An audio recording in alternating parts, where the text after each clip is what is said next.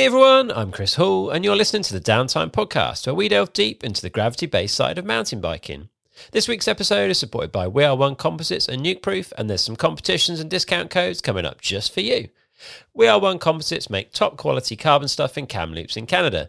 That sounds simple, but this talented team really do sweat every detail to make sure that the products are incredible. I've been using their wheels for a long time now, and you'll probably already know that I'm a big fan. They bring a ride feel that balances stiffness and compliance to create something that goes where you put it and doesn't punish a lack of precision by pinging you off each and every obstacle like some stiffer wheels can. The finish is immaculate inside and out, and I'm at the end of my second year on this set of wheels, and bar a few cosmetic scratches from riding and crashing in rocks, they're still true and tight with zero maintenance. If that's not enough, We Are One have recently launched their first bike, the Arrival. I've not had a chance to ride one yet, but I have seen the images and you can see their incredible attention to detail has been applied to every design choice they've made. Due to the ongoing insane demand in the industry and for We Are One products in particular, we're not able to offer you a discount on complete wheels, but the team really wanted to do something for downtime listeners. So for the month of November, you can get 15% off rim only products by using the code We Supply 2021 at the checkout over at weareonecomposites.com. That's We Supply 2021, all lowercase, over at weareonecomposites.com. The Nukeproof autumn winter clothing range is here, providing some great options to keep you warm, dry, and comfortable as the weather turns. I've pretty much lived in their merino base layers since they arrived, and I think I've worn them on every ride in the last six weeks. They're mega comfy and they're a great natural fabric for when the weather is a bit chillier. The Blackline winter glove has also come into its own as the temperature has dropped here in the UK. They've got a windproof, waterproof, and breathable top layer that keeps out the worst of the weather, but with a non bulky Clarino palm that means you'll still get that feel between you and the bike that's all important. In addition, there's the Blackline waterproof and soft shell jackets, which you'll hopefully have heard me talk about on other episodes this month, and a super comfy pair of merino socks too. You can check out the entire range over at nukeproof.com. If you want to sample the Nukeproof autumn winter gear for yourself, then we have a chance for you to win your very own Blackline waterproof jacket, along with a set of Sam Hill signature grips and Sam Hill pedals. All you need to do is to head to downtimepodcast.com forward slash nukeproof, enter your email, and answer a very easy question before the 9th of December when Nukeproof will pick a winner at random. Not long to go now, so head over to downtimepodcast.com forward slash nukeproof and get your entry in. Christmas is getting closer, and if you're looking for the perfect gift for your riding buddies, a partner who rides, or for yourself, then a subscription to Downtime EP and a Downtime hoodie or t shirt should be on your list. If you're keen to get your copy of Downtime EP, Mountain Bike's newest print journal, then you can head over to downtimepodcast.com forward slash EP. If you want a Downtime hoodie or t shirt, then you can do that over at downtimepodcast.com forward slash shop. All the links you need are in the show notes for this episode over on downtimepodcast.com. Please make sure you're following the podcast on whatever platform you listen. There's probably going to be a button there that says follow or subscribe, so hit that now. It's free and it means you'll get every episode as soon as it's available. If you can't find the button, then you can head to downtimepodcast.com forward slash subscribe, where there's links to all the major platforms there to help you. Also, it'd be great if you can give me a follow on Instagram and Facebook, where I'm at Downtime Podcast. It's the best place to keep up to date with what's going on, and it's always great to chat with you in the comments and the messages there. All right, this week I'm joined by Matthew Dupel. Next year will mark Matthew's 20th year on the World Cup scene, working with some of the best riders on the planet. We sat down to chat about Matthew's time with the syndicate, looking after riders like Steve Peat and Nathan Rennie. We cover his time with the late great Stevie Smith and the last 10 years that he's been working with Connor Fearon over at Kona. Mathieu has some great stories from back in the day and some awesome insight into the sport. What goes on in team manager meetings? What does it take to do well at an EWS these days? We cover all that and plenty more. So, Without further ado, here's Mathieu Dupel. Mathieu Dupel, welcome to the Downtime Podcast. How's things? Very good. Thank you very much for uh, having me. Ah, it's, a, it's an absolute pleasure. Let's start where we start a lot of these things. Just tell us a little bit about how mountain bikes became part of your life. Well, yeah, I feel like uh, if I say this, I feel kind of old. But when I was uh, when I was uh, 13, 27 years ago, um, um, I I started taking just a bike I had at home and going in random trails to go to school, and um, then with another friend, we went in there, did some little jumps, and got some cool turns and stuff like that, and that's uh, then kind of got hooked and stayed on there and uh, kept going. Yeah. Nice. Where did you grow up? Is it near Montreal? Yeah, near uh, it's uh, west of uh, uh, off of the island of Montreal. Uh, Uh-huh. It's another little island which uh, basically uh, at that time was farms and stuff like that, but now it's turned into all real estate and nice houses. But uh, but yeah, very wooded area next to a field, lake in the front and woods in the back. So spent uh, all my uh, all my young time outside, pretty much with the dogs. Yeah. Was And- there much of a riding scene there back then? Because that would have been fairly early in the days of mountain biking, sort of when I, I was young, I guess, and getting into it as well. Yeah, um, stuff started the uh, so basically, basically ninety five started a lot of a lot more mountain biking. Mountain biking was kind of what we're seeing right now as everybody needed one. Okay. Like right now is is ridiculous of the amount of people that uh, are needing to go mountain biking and uh, and are excited about it. So back at that time was to me the first initial push. Maybe somebody else who's has more uh, more um, I would say ex- experience or maybe a bit older than I am uh, probably saw something else. But I remember being like Bromont was starting to run the chairlifts. Uh, they had the world champs in 1992 here, Yeah. and um, and yeah, it, it, that's when it first started, and then 2000s kind of went uh, went flat a bit, I would say, and Yeah. then picked back up. But it was was the new new greatest thing I think uh, at that time. And anyway, for me, being uh, being uh, uh, 14, 15 years old, and um, and uh, waiting for the mountain bike action to come out or at the newsstands and looking whatever happened three months ago somewhere. It's not like these days where you hop on the hop on Pink Bike or uh, Vital or anywhere and and like you said, this thing the, our, our podcast will be on air next week, uh, which is is great. But Yeah. back in the days, it, there there was a whole World Cup season filmed, and uh, you waited to buy the VHS like in December of that year. Yeah, it's insane, eh? Yeah. Things have changed a lot. Yeah. Yeah. And you, you got quite into the racing side of things back then, yeah? Kind of some of the Canadian Cups, a bit of Norba.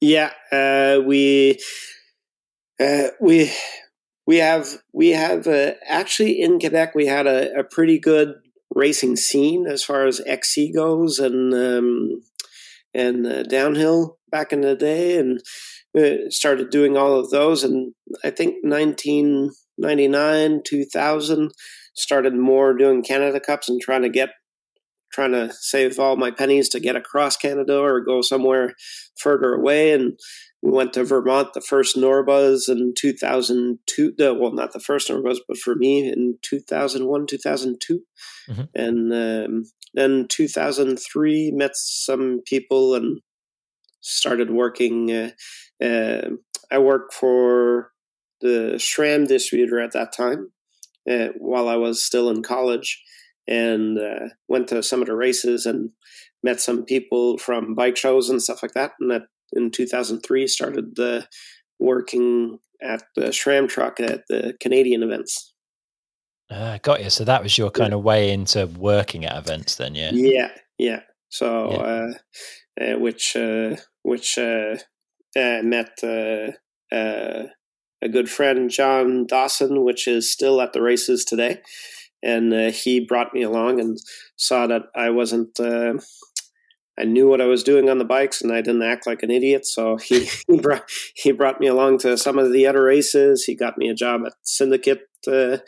The 2005 6 7 and then went to live in germany for a year i don't know if i'm going too quick but No, you're good. Well, tell us a little bit about Syndicate Days. Was that was that sort of syndicate before it was even known as the Syndicate when it was like just Um, Santa Cruz? there was uh, the syndicate well, the um, so darren stockton uh, owned the team at that time and 2003 which it was like gary and rich houseman Mhm. that wasn't the syndicate yet but uh, then they made the syndicate in 2000 yeah 2004 uh, santa cruz syndicate with nathan rennie Kirt Voreis, cam zink and henry o'donnell and um, and um, John Waddell tagged along after his big crash in 2003, mm-hmm. which he was on the original uh, Santa Cruz team. Yeah. So then it went on from there, being the syndicate, which was 2004 to now. Yeah, yeah, yeah. So you spent three years with those guys, yeah? With Pete yeah, yeah. joining the team as well? Uh, yeah, 2004, 5, 6. And yeah. then uh, then I went to work for SRAM in Germany. Uh-huh. So some incredible successes through that period. Then Rennie and Petey were both on on pretty good form through those years. Yeah. Yeah, yeah. Well, yeah, very good form uh, on and off the bike. Uh, so was uh, was definitely sometimes uh, sometimes crazy and being. I wouldn't say I I felt young at that point, but basically unexperienced. Uh, not uh, unexperienced, untraveled. We'll say. Um, okay and from being here and always been about the we'll say bike been about the mountain biking been the bike nerd kind of person that knows all of that stuff and keep uh, being excited about this and this had a whole other uh, party rock star atmosphere i would say and uh, like uh, stuff uh, stuff with nathan and and Petey sometimes got really crazy and uh, like funny, and on on that day was stressful, and in my head going like, "Oh shit, this is dangerous." But uh, now, 15 years later, is kind of like it gave me uh, gave me probably confidence I have today. yeah, so, definitely. Were they? Were you mechanicing for the team then? Was that yeah, your yeah, role? Yeah. So my role was uh, uh, team, uh, just team mechanic. So in mm-hmm. 2004 uh, like I had said, uh, John got me the job there, and basically, as you do when you're a mechanic uh, and you want to go, the you do what you can to to get there. And uh, went to California, stayed all summer, did the Norbas, the North American World Cups, and then we went to the European ones. So and uh, they they did it. They Santa Cruz that team at that time needed a, a second mechanic, so they brought me over, and then the mechanic that they had hired wasn't that great, but he would drive the truck and stuff like that, and he had a couple of couple of issues uh, with some of the athletes, and he wasn't very, we'll say, nice to the juniors, which were kids, and uh, uh-huh. uh, so they got rid of him mid, I think, uh, like end of July or something like that, and then uh, then from then on, we took care of the whole thing the rest of the rest of the season. Yeah, uh, I'd do the mechanics, and Kathy would take care of all the the cooking stuff, and Darren would drive the truck, and yeah, yeah. So it was fun for for me. Uh, yeah, at that time in 2004 was 23 years old, and get, got out of school and figured I'd do this before I decide to go back to school and figure out what I want to do. and uh, and yeah, still here. So definitely, yeah, that's awesome. And yeah. I guess I mean, really in at the deep end with riders that are kind of at the top end of the sport, but also, you know, riders that were well known for liking to to party and enjoy themselves back then as well. Uh, is part of your role within the team to sort of try and keep that under control a little bit, like to try and keep things above um, board? Well, nowadays is nowadays is different. Uh, it's much different, and and um, everybody. It, it all depends. Like back then, back then there was some some crazy uh, cra- crazy stuff that that went on, and yeah, uh, yeah, you get roped into these things, but uh, the next morning everything still has to be ready. Yeah. So and and for me, uh, it wasn't um, wasn't an option kind of thing. It's uh, basically, and today it's still, uh, if we were to go out uh, to have a couple of drinks and we'll say fall off the wagon and go nuts, I still gotta, I still gotta get uh, get stuff done in the morning. So I would uh, wouldn't wouldn't screw around. I'd be up uh, when when needs be. But when you're younger, you can have a couple of drinks and wake up and still feel okay yeah, and keep going so there was a lot of those mornings where but uh but yeah it's uh, uh sometimes i've been uh i've been uh, asked to keep stuff under control. Yeah. and uh, and yeah, you you do you do get that. Uh, yeah, you do have to do it sometimes, and because the like at some point, like there's a there there's a pretty pretty. Uh, good story in the from that came from Portugal, uh, from the Lisbon downtown. So in 2006. Uh-huh. So basically, if we start at the we start at the beginning of the week, we were in Vigo, which um, like on the Wednesday in Vigo, or, or Wednesday or I think it was a Thursday. I think, uh, and I remember we are staying at the hotel we had the the wheels at that time were very soft, so uh, and uh, had to go through a lot of. I'd build up, just lace up rims in the hotel room, but still go to dinner. And at mm-hmm. that time, like Rennie would be there, like, "Oh, let's go have one beer." This like right before, right before practice and stuff like that. And I remember uh, uh meeting um, uh, Robert Warner at the the pub, which he was still racing back then on a Giant. Yeah, and, and I remember remember Rennie was down and feeling like ah. I'm not doing so well, whatever. and uh, Warner had told him, like, "Don't worry, buddy. I I only won one World Cup and been milking it ever since." and uh, yeah, I'll, I'll, remember that being pretty funny uh, on that day uh, there. But um, eh, eh, but yeah, uh, he had a couple of beers. We went did uh, he went did practice. Him and Petey. It blew through all the rims. I built wheels up until like I think two a.m.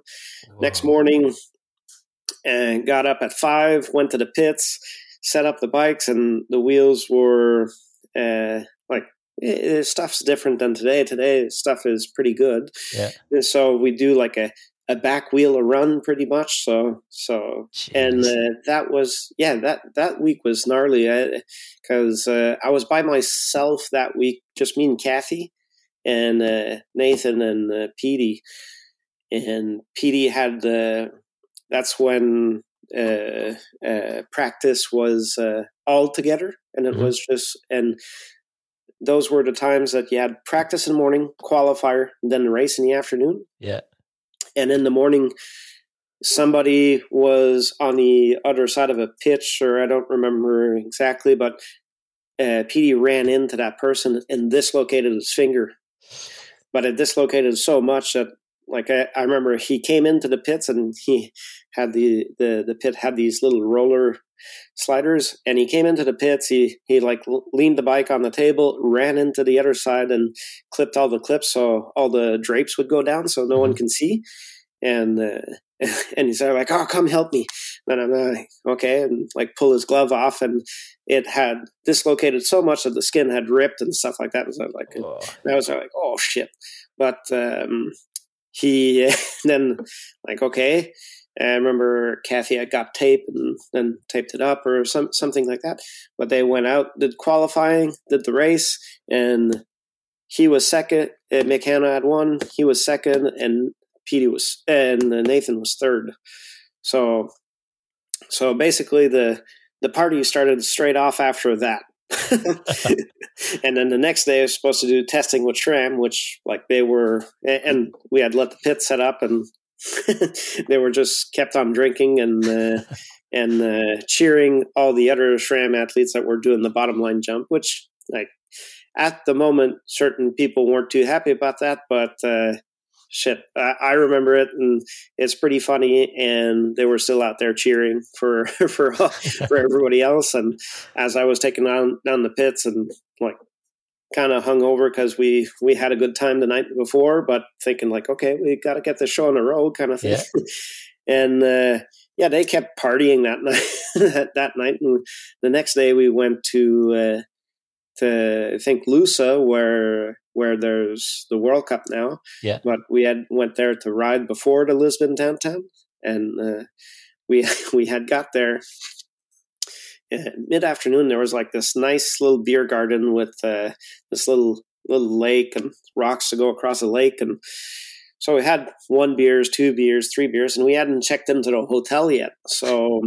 Uh, so, so they, they said like, oh, just wait here till your place is ready. So yeah, it's like a couple of beers in, and Nathan says like, oh, we should go check out across that field. There's like a very like nice old um, stone bridge. So yeah, I go okay, whatever. We're just sitting around. We go across. We get on top of the bridge. He go. He goes, oh, come over here. We gotta fuck with these things. And I couldn't see. I climbed the hill, and there's all these beehives everywhere, and. Uh, and he's already got the top off of one, oh, and uh, and I'm now like, yeah, it's all cool, but you know, a couple of drinks and like, yeah, that's cool, but I don't think you should be touching this. And I remember looking at the top of the beehive, and um, there was this like plastic cup that was there. All these bees were in there, and there was the, I guess, a syrup or the the liquid that becomes yep. the syrup uh, over there. And he's putting his finger in it and tasting it. I go, yeah, I go, be careful. I, I guess you're not pissed off. And he grabs a cup. Like Nathan's a pretty big guy and grabs a cup with his hand and lifts the cup a tiny bit. And uh, you just hear like the buzzing noise Whoa. and puts the cup back down. And I look at him and I go, oh no. And I just started running. But every, so everybody's uh, still having beers at this beer garden that has this nice view over this field where we are. So I come running out of the woods in the field, and Nathan's just running in the back of me, like hitting his chest and all that. And then finally, like I stop in the middle of the field. He shows up. He lifts his shirt, and a bunch of bees come out from underneath his shirt. Whoa! and, and try to attack me, but um, but uh, yeah, that's uh, so. So we went back, kept having beers, so that was pretty funny, and like got real drunk, had a nice dinner somewhere, and then got uh, went to the other pub, but we still hadn't went to the accommodation yet.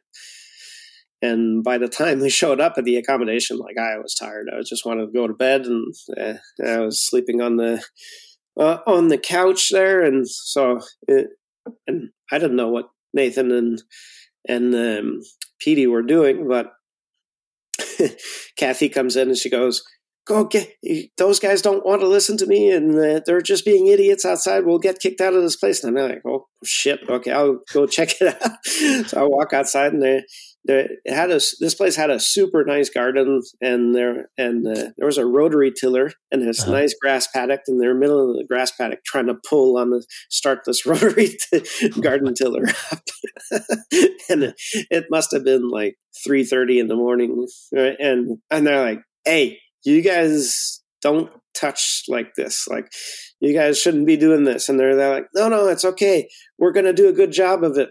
And they're like, no, no, go to bed. but, um, but uh, and like just an argument and they were pulling on the cord regardless of me uh, giving them shit about it, and it started. And when it started, I think Nathan fell back because it was pretty loud, and then they didn't. And then it shut off right away. And I said, like, okay, that's it. You guys just gonna break, get the bed, just like quit screwing around.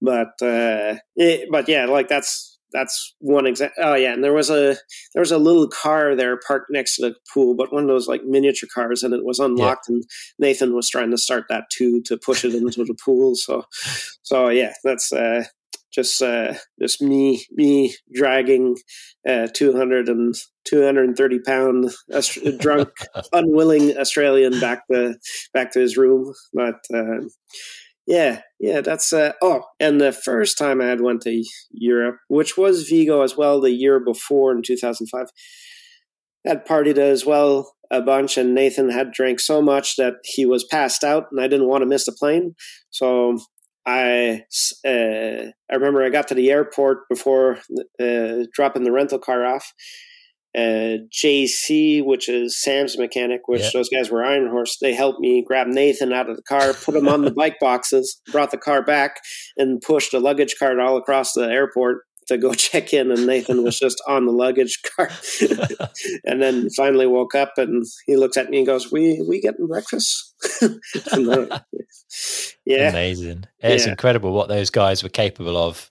Like mm partying and racing at that level back then. It's yeah. Well, the the he had finished fifth at that one, and um, and yeah, and and we went back to California and proceeded to keep on a diet of like In and Out burgers and and still being super strong and all that stuff. So that's why Yeah. I say if ever I buy a farm or something like that, I kind of want to get a, a Nathan like person to work there because he's pretty it, one of the strongest guys I know. So Yeah, incredible.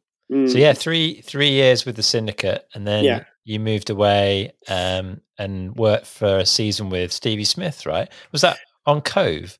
Yeah, well, the way it worked out, uh, there was a certain offer at SRAM, which was a pretty good offer to go do all the SRAM stuff in um, in uh, Germany. So Uh-huh. I take care of all like all the forks, and I did I did like suspension and forks back and and forks back then, and it went did that, which was quite interesting, and I really loved working with those guys and and uh, really liked that job.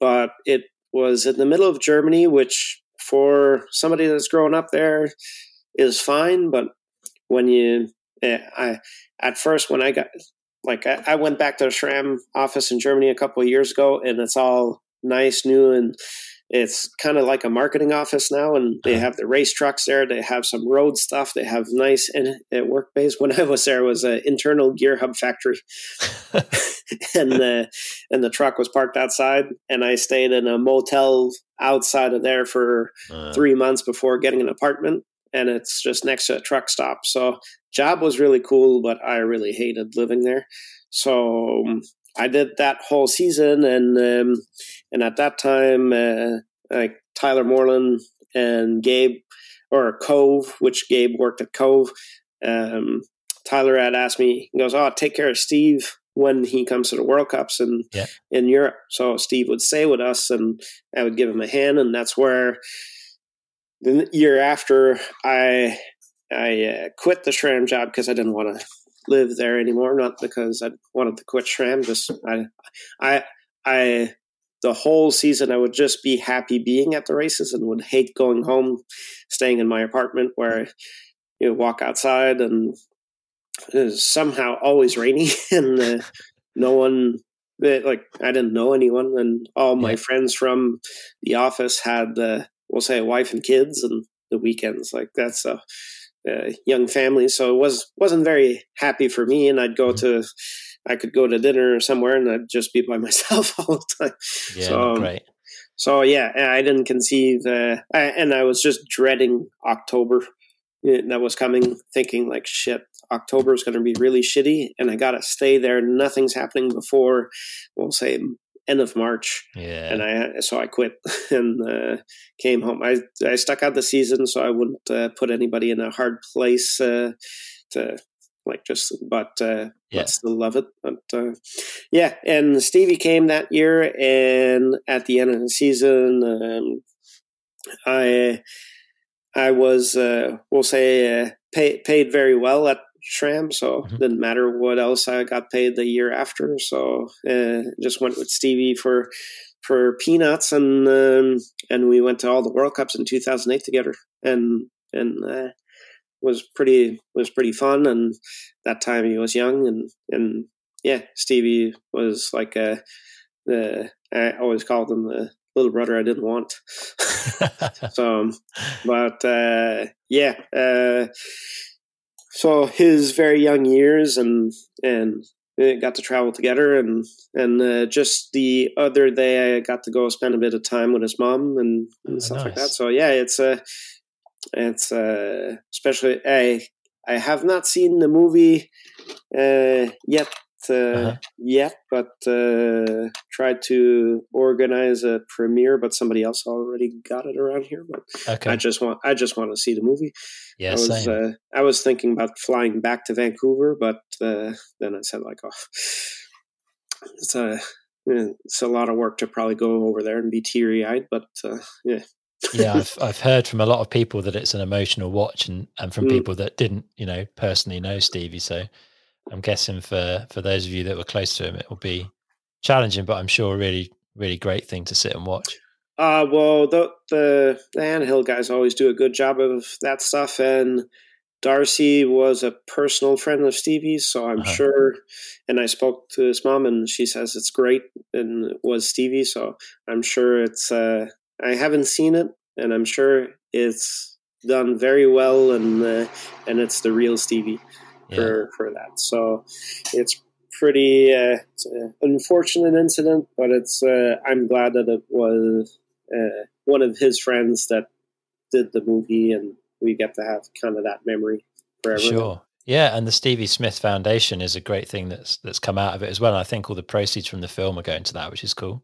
Yeah, exactly. Uh, it goes to that, and like uh, uh, oh, like that foundation that has helped. We'll say Magnus get on the road a couple of years. Magnus Manson uh, go, get on the road a couple of years ago to go to World Cups, and uh, and he's uh, he he's did some fundraising to give money back to it as well Mhm. this year, Cool. which is pretty sweet. And um, and uh, I know the foundation has helped out all the junior Canadians this year, so because sometimes uh, the federations charge a bunch of money to have people there, so they covered that and they keep going. So and then there's that bike park in Nanaimo that I saw for the first time this year, Yeah. which is well, I saw for the first time out of my own eyes, not just not in pictures. And that place is amazing. And there were it, there, I was there for four hours until dark, and kids are still going out there in the dark, uh, loving it. So that's uh, that's amazing.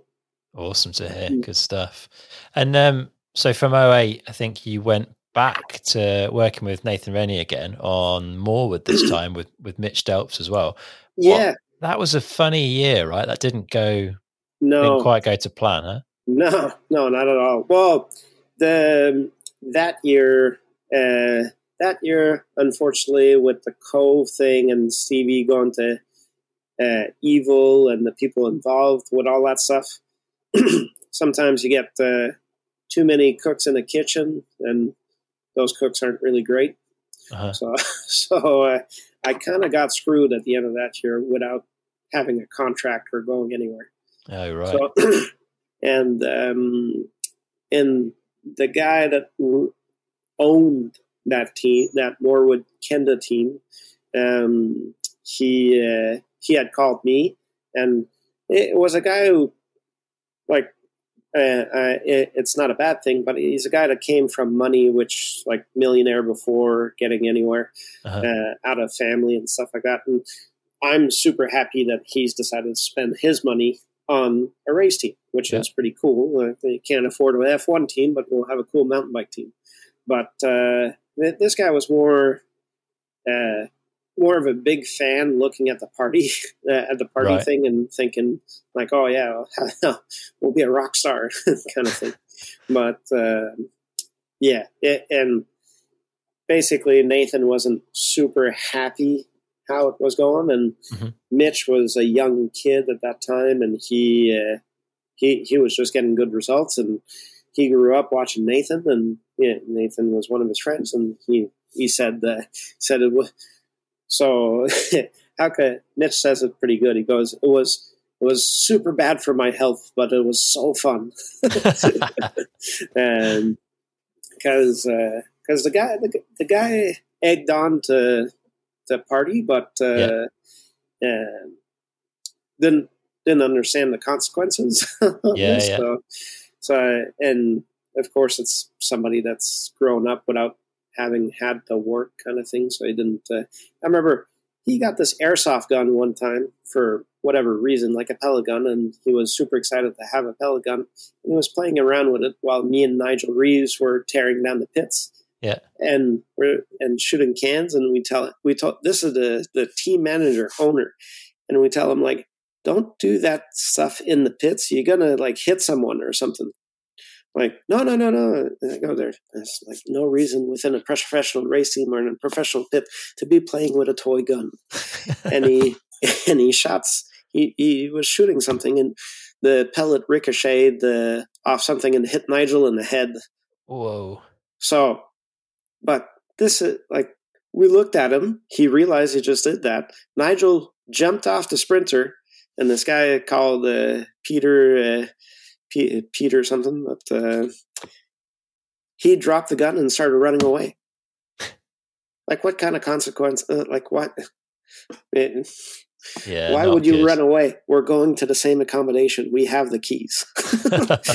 so so yeah, very so I could say that that was um, uh, it was kind of shitty, but uh, today, like I told you about being nervous for certain things, uh, chalk it up to experience, and I yeah. was able to experience that type of uh, nonsense. I would say, yeah. And uh, unfortunately, Nathan was pretty depressed at that time, not uh, not being super happy about the team situation because, like, uh, for for suspension and stuff like that, we had the so this, I don't mind saying this, but for sure, after saying this, probably never have a eh, the, the BOS suspension guys won't like me, but uh, eh, but whatever. he uh, we had BOS suspension on, and and the Morewood bikes were actually pretty good, and the Morewood guys were really nice. But yeah. uh, and we we spent uh, I think like almost two uh, six weeks in in South Africa in Pietermaritzburg, and they took care of us, and they were really nice. And uh-huh. was that's another eye opening thing of uh, of being somewhere else that you're not used to. But uh, but uh, to continue about the suspension thing, uh, Nathan's bike was undersprung, right, and it was all sprung, springs, and we like we were a couple of races in, and we were saying like we just need stiffer springs. Yeah like we can find one for the back end from and they, they didn't want us to run any other springs and they kept putting the damping up. And i understand playing it, eh, playing with the damping to keep the suspension a bit higher sometimes and try to keep the same sag and stuff like that. But nathan at that time at that time was 250 pounds. Yeah. And and he and the springs weren't stiff enough. And he's a big guy with a big arm arms reach. Like if he's 250 pounds and super small, well, he's got less leverage on it, but he has a lot of leverage on stuff. So you could just see the bike bottoming out everywhere. And they wouldn't, they, they, they, they would say like, no, no, no, uh, no, no, no, we, we know what we're doing. And I go, well, no, like uh, you just need stiffer springs. I've worked with this guy for a long time. Yeah. And uh, he, uh, and Olivier's helper turns around and says, Mathieu, he's won 10 world championships. He knows what he's doing. And I looked at him and I go, he didn't win shit. I go, Nico won 10 world championships and he helped.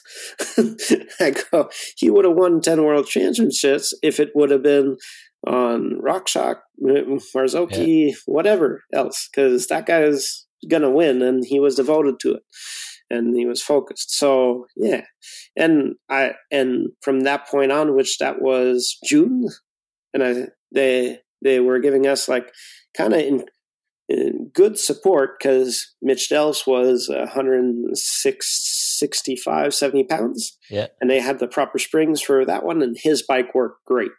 Uh-huh. But 250 pounds was undersprung.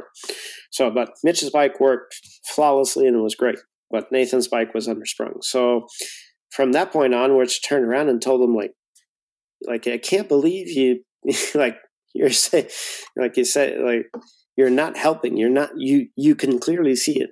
Yeah, so, so they didn't come to races anymore to help out from the wow. rest of the year. So basically, the shocks we had and the stuff we had, which was good quality stuff because it was all hand built, but uh, or handmade, uh, so we had to figure out our own scenario, yeah. which uh, which like they sell. I don't know if they still do that, but back then they had specific oil for forks, uh-huh. and they wouldn't.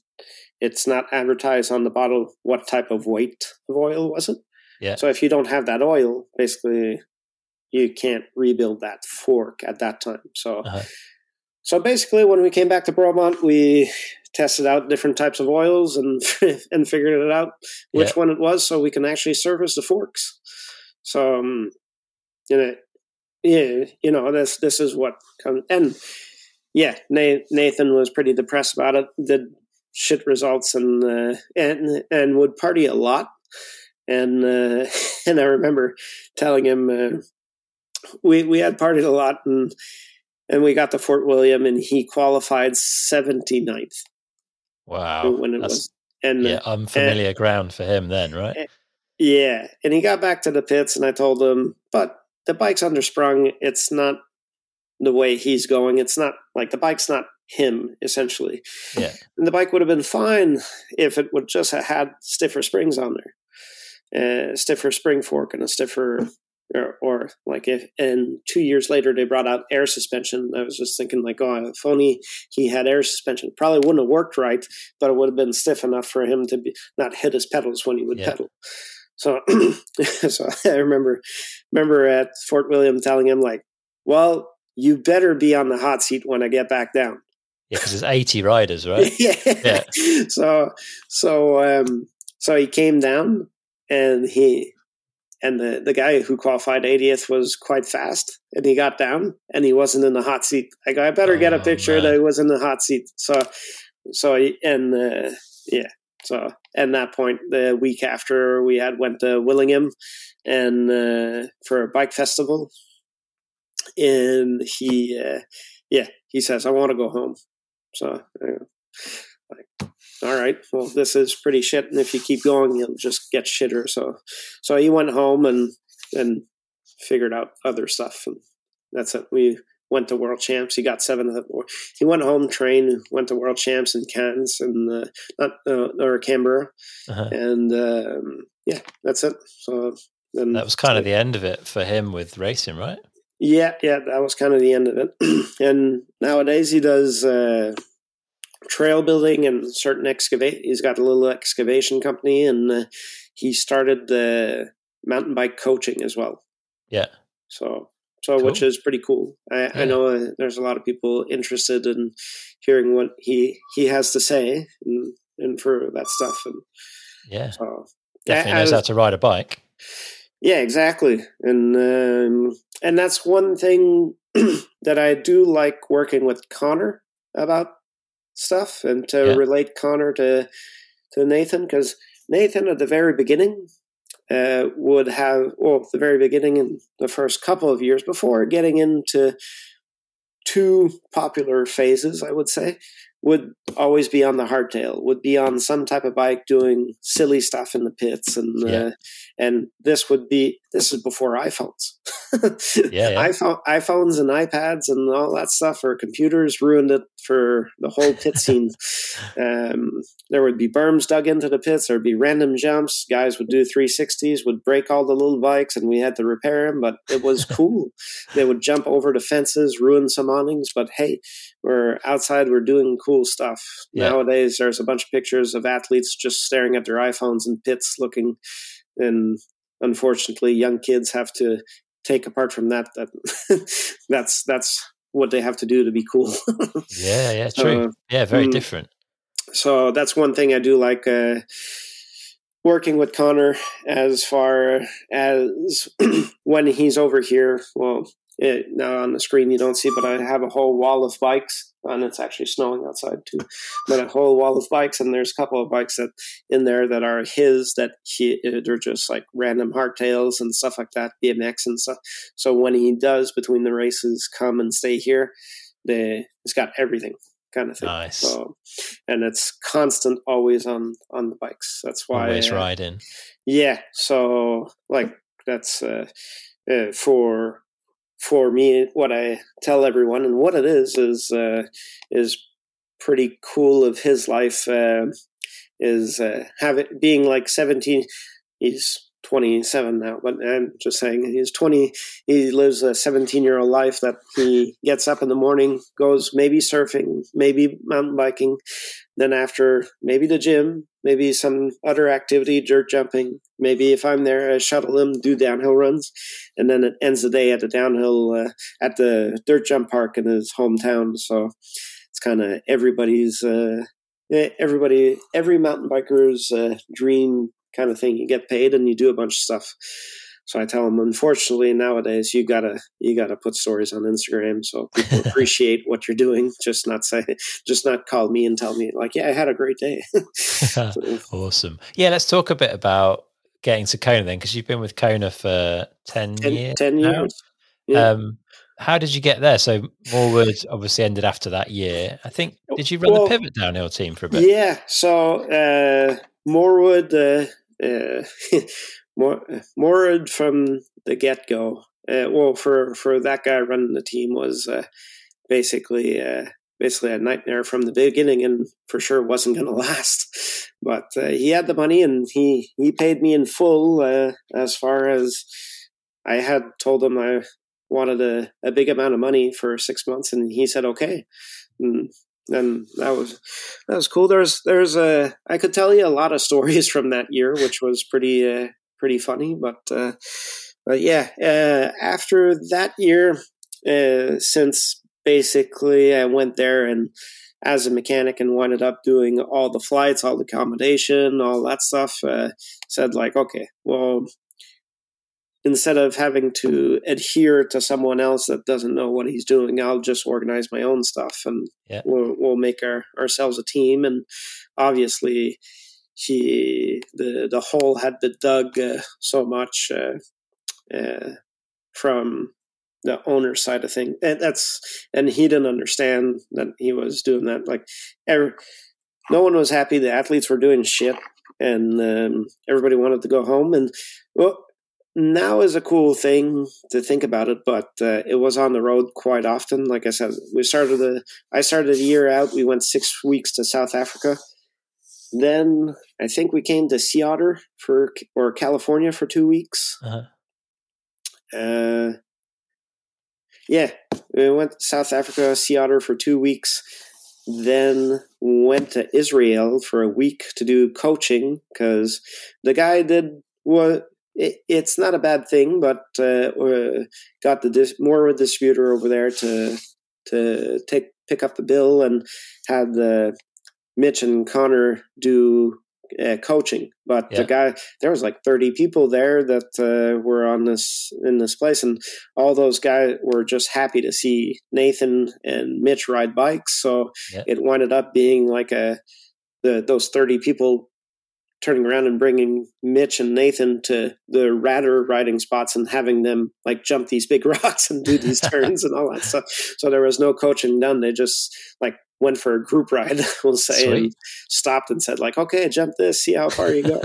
Because I, I, remember uh, I was I was uh, walking down there and the and the riding with them, and and uh, Nathan was there like, "Oh, well, over here you want to do this jump and all that stuff," and he was telling Mitch like, "Oh, do it and just roll down it," and everybody was kind of there, and Mitch was a bit of a flamboyant guy and came in and boosted this rock and landed like 40 feet downwards and everybody's like wow and they turned around like, could you do this too? Then Nathan pushed up, did the same thing. Then those guys brought him somewhere else to do something else cool. And, and yeah, that was a couple of days pretty cool. And that, that place was surreal because we, I don't remember the name of the town, but it was uh, on the border of Syria and Lebanon, I think, or something. Okay.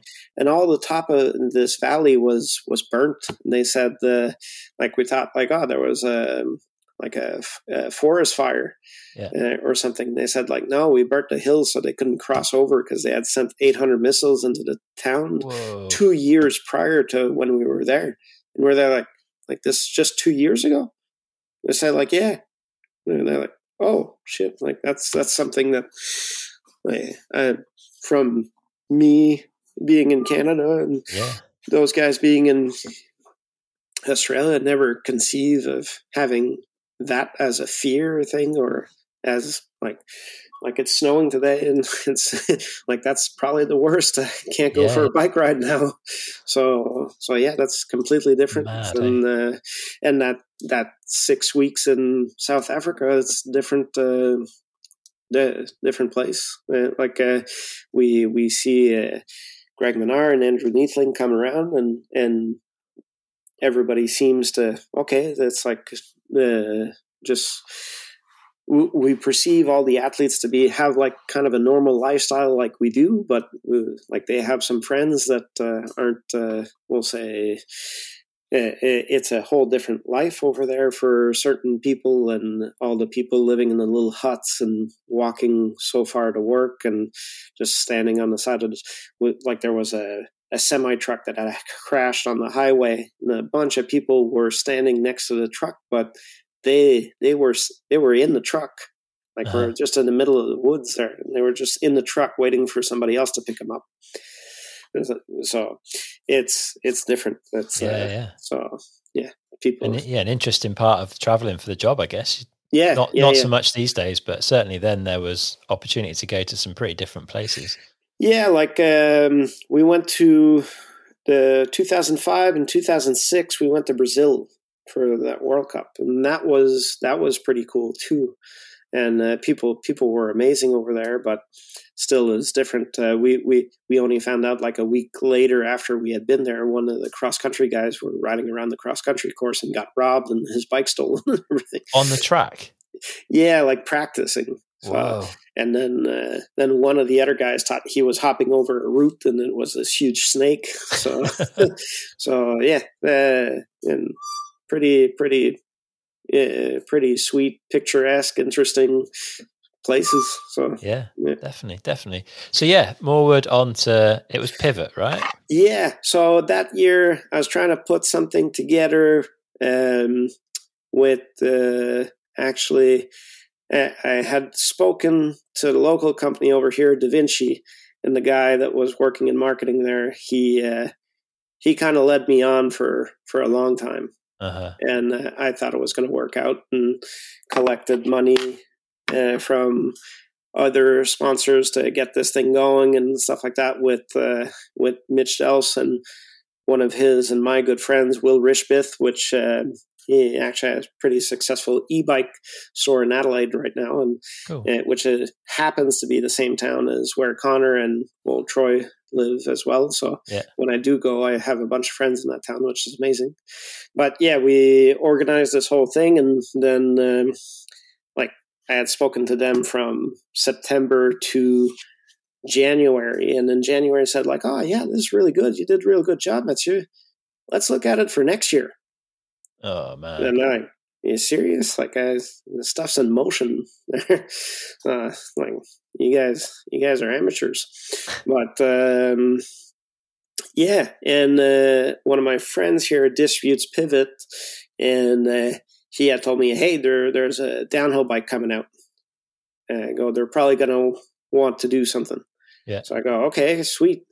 So we we did that. Um, yeah, so I called them up and like again in January. eh, This was February, and eh, like kind of beggars can't be choosers for Yeah. money and stuff like that. But uh, so and Kyle Strait, yeah, we we was Mitch, Kyle, Kyle Strait, and Will Rischbieth on the team, and uh, and that was a very character building year as far as getting it done, uh, getting it done, and like I wound up uh, honestly about about 40k in the whole that year just out of my own pocket to get everybody to do stuff and all, all that stuff so. So is that down to inexperience from your side or being let down or like how do you end up Um, there? uh, well uh, be, being let down we'll say 90% of it uh, and uh, inexperience um, as far as if somebody would be experiencing today you would say tell me to do the same thing at that time or whatever probably i'd say like no no everybody go home. We're Yeah. not going to do it. Uh, but like i said like we uh, and my my my kind of work ethic is is yeah you can go out and party the night before but you better be there at 5 a.m when time's Yeah. to go so so we got stuff done uh, got stuff done at the end of the year try to sell all the bikes to make sure then owe too many too much money and uh, and uh, and then the year after like trying to the year after trying to eh, keep doing try to keep doing it because this is what I want to do. So um, year after in eh, December 2000, um, 2011 or 2010, uh, the Kona marketing manager uh, offered 20k to uh, to Mitch to go race World Cups. Yeah. So turn around like, and this was like just a quick offer, and uh, and the and he and Mitch turns around and because I couldn't afford to pay Mitch uh, uh, that year, so Mitch had done it for free, Mhm. but for for the ride and the expenses paid, and I like we said, okay, we'll keep going, and hopefully something comes up, and at the end of the season, like for me, uh, uh, I would tell Mitch like Mitch, Mitch is a pretty good rider and he could still do good today, I believe. Yeah. But Mitch loves to uh, drink beer and eat chips and uh, and party and do certain things. So not not try too hard. And uh, I would tell him like, hey, uh, like be smart about this. Like, don't have to be a parent, but eat your veggies, kind of thing. And um, yeah, and uh, he had qualified fourth at Saint Anne World Champs. And I'm there like, fuck yes, this uh, like we need this kind of breakthrough at the end of the year. Yeah. And um, and, and yeah, he crashed and finished 11th, I think. So, which was pre- still pretty good, but kind of not good enough to say like, okay, we're going to take over. You, you, you're going to like, like, okay, you want me to pay you five grand and not being able to pay some like and and we're camping at an event yeah, yeah, or yeah. or if we can get results and get money yeah something come back. So tried to organize something and keep going. And mitch i trying to shop around for mitch for other opportunities too because wouldn't block him if he somebody would offer him something good.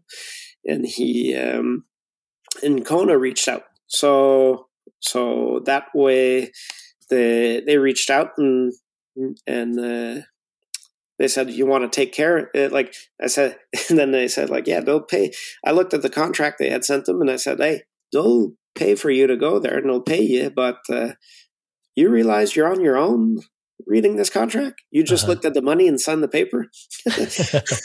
He goes oh they don't have a team? I go no this is like you have to figure your shit out. And he's there like oh so I called the uh, uh, the guy's name was uh, was Smiley back then, and I I spoke to him and I said like, listen, I can give you a package to take care of him, and uh, with the existing pivot team that I'm going to the races with, Will Mitch can just tag along with us. Yeah. Like, so because at the end of the day, um, sure, okay, we're gonna have somebody from another team staying in the in in the house. Big deal. Yeah. And okay, at that time we had the pits. It was very small pits, but everybody's still kind of family and good friends. So who cares? Like at the end of the day, all the pictures are taken on the mountain. Yeah. Um, so you, they were okay with it. Kona was okay with it, and then for the pivot thing, uh, the everybody at Pivot was pretty nice about it and understood the money side of things. And sometimes you just can't do it. And then, um, and yeah, that year, so we did the pivot thing again that year, and I think that's uh, where Bernie got there, and mm-hmm. then uh, had the had Strobel. Yeah, it went to 2013, the pivot thing, when it had Strobel and um, Luke Strobel and Kyle Singers on there. They uh-huh. didn't do so well, and Bernie was there. And I told the pivot guys, like, just give the budget to Bernie because the Kona thing is working out properly, and we're, yeah. we're doing more things with them. So then uh, instead of splitting everything across uh, kind of dropping everything. So that's how eh, all that stuff came about, and we yeah. kept going until today. So yeah, yeah, and you've had Connor there pretty much from the start as well, right? So Connor in 2011, a week before, week or a week and a half before Saint Anne World Cup, the marketing guy at Kona says, "Oh, hey, uh, our I didn't even know that Connor was coming or of Connor really. and goes, oh yeah, well, our junior is going uh, to Saint Anne, so you, he, here's his flight info for you to pick him up. and I'm going, okay, well, this wasn't kind of part of the deal, but okay. And uh, it comes from Willstown, and like luckily I had Will that came from Adelaide as and that was there because he's he turned around and he said like oh no Connor's super good kid. He's yeah. very quiet but uh, he'll be fine. He could stay with us like cool. and like oh okay sweet. Just I got that sprung kind of on there and um, winded out winded up that Will broke his finger. I think Will broke his finger that weekend or the weekend before. He could have something happened to Will that he couldn't race Mitch couldn't race because he uh, he crashed and cut his whole palm open. and um, got an infection, and, and his hand like just gulfed up and had to go. So Will was injured, couldn't race. So Mitch had to go to the hospital. Will went and spent the night at the hospital, and the people at the hospital said like if he wouldn't have went to the hospital, he would have lost his hand. Whoa, that's how bad. Because that that he came to the pits and his hand was uh, like he just crashed in in dirt, and there was yeah. a small rock that sliced it, and it was a couple of millimeters deep. Mm, so I remember just getting rags and putting it on there, and Will uh, they they got in the truck. So the only person we had left to race was Connor, and uh, Connor was. It, it, I would say he's a man of uh, he, very few words. Like his action huh. speaks more than his uh, than anything else. Uh, but he uh, he stayed pretty much on Adelaide Adelaide time that whole week, that yeah. whole two weeks for uh, for uh, that one and um, the one in New York after um, the World Cup in New York. But he would get up at four a.m get fully dressed with his knee pads and everything and play with, play the BMX thing on his iPad. So I get up around 5 a.m. to make sure all the bikes are okay. There's food in the fridge, all that stuff. And every time I'd get up at 5 a.m., he'd be sitting on the couch not saying anything. So, and he, uh, first thing he said, like I picked him up at the airport and with a buddy of mine, and he says, "Do you know this kid?" And I go, "No clue." He's, uh, and I go, "Will says he's a bit shy, but uh, says he's a good kid." So introduce myself, uh, Connor and Matt, and gets in the truck, and he goes, "Oh, you Americans like your big V8s, huh?" Because the truck needs to pull the trailer. So yeah, it's got a V8. It's a big truck.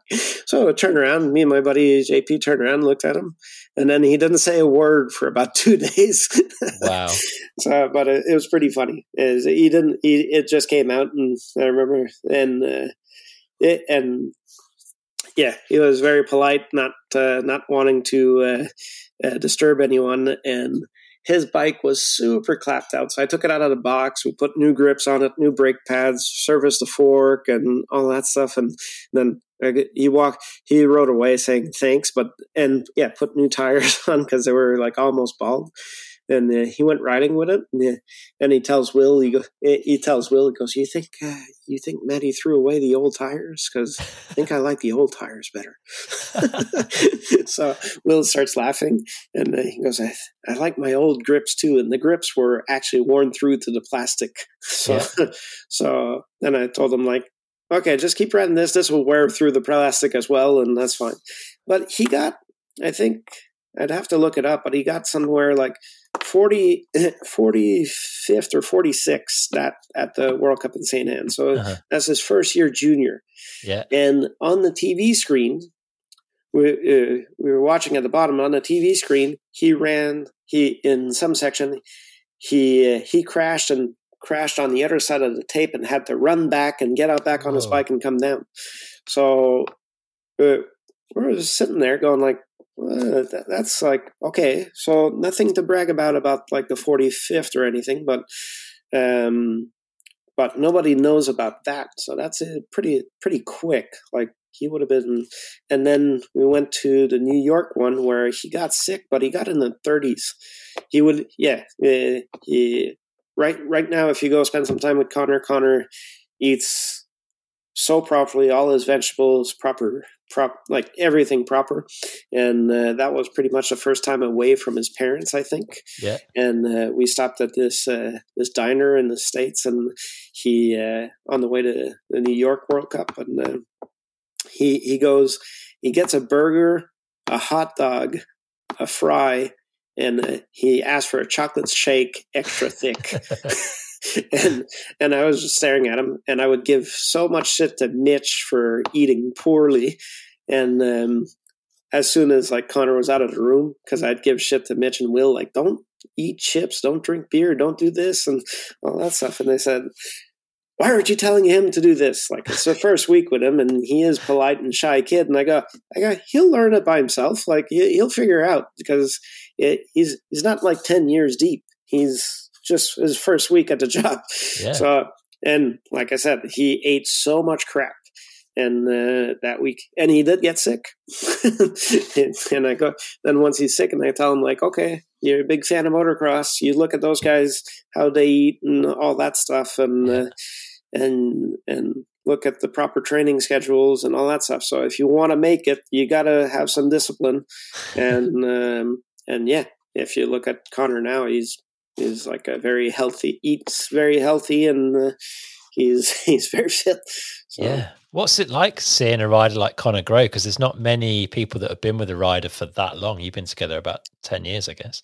Yeah, yeah. Well, it's been 10 years this year because that time was 2011. So uh-huh. t- 2001 now, 2021 now. So, um, yeah, well, it's been great. Like right now, Connor's, um, it's kind of like family because, uh, and it's kind of, again, it's, uh, and I've been, um, uh, we'll say, fortunate enough to the the riders I have worked with in the past all have become very good friends because we both uh, um, sometimes uh, argue a lot with Mitch and stuff like that. But uh, to tell him to do stuff and to pick up his stuff, but uh, but it's still uh, all love at the end of the day, we'll say. But uh, yeah, he it, it, it's pretty cool to see him grow up to a, a great rider and mm. and for Connor too, he's he he's very humble.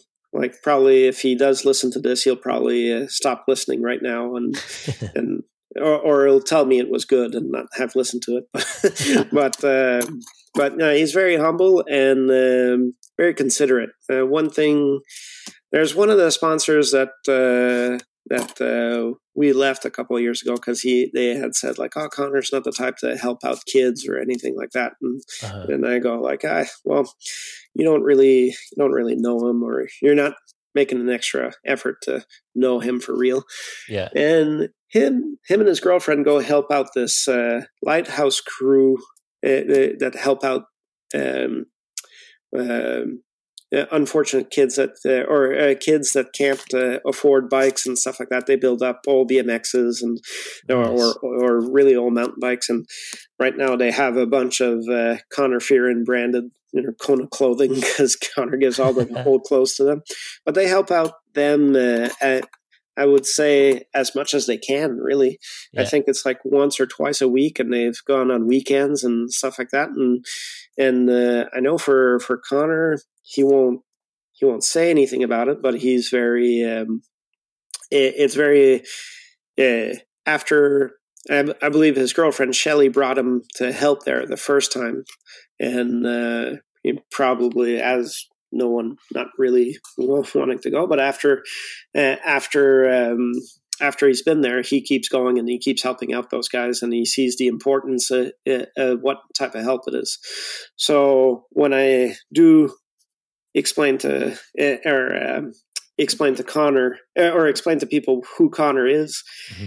Connor's the type of guy who will help the little old lady cross the road and make sure she gets across fine and probably give, give her a bus fare so she can make it home and won't tell anyone about it versus yeah. where you do see athletes that at any time they take a picture with a random kid or something like that and probably push a kid in the mud and take back the, the jersey they gave them.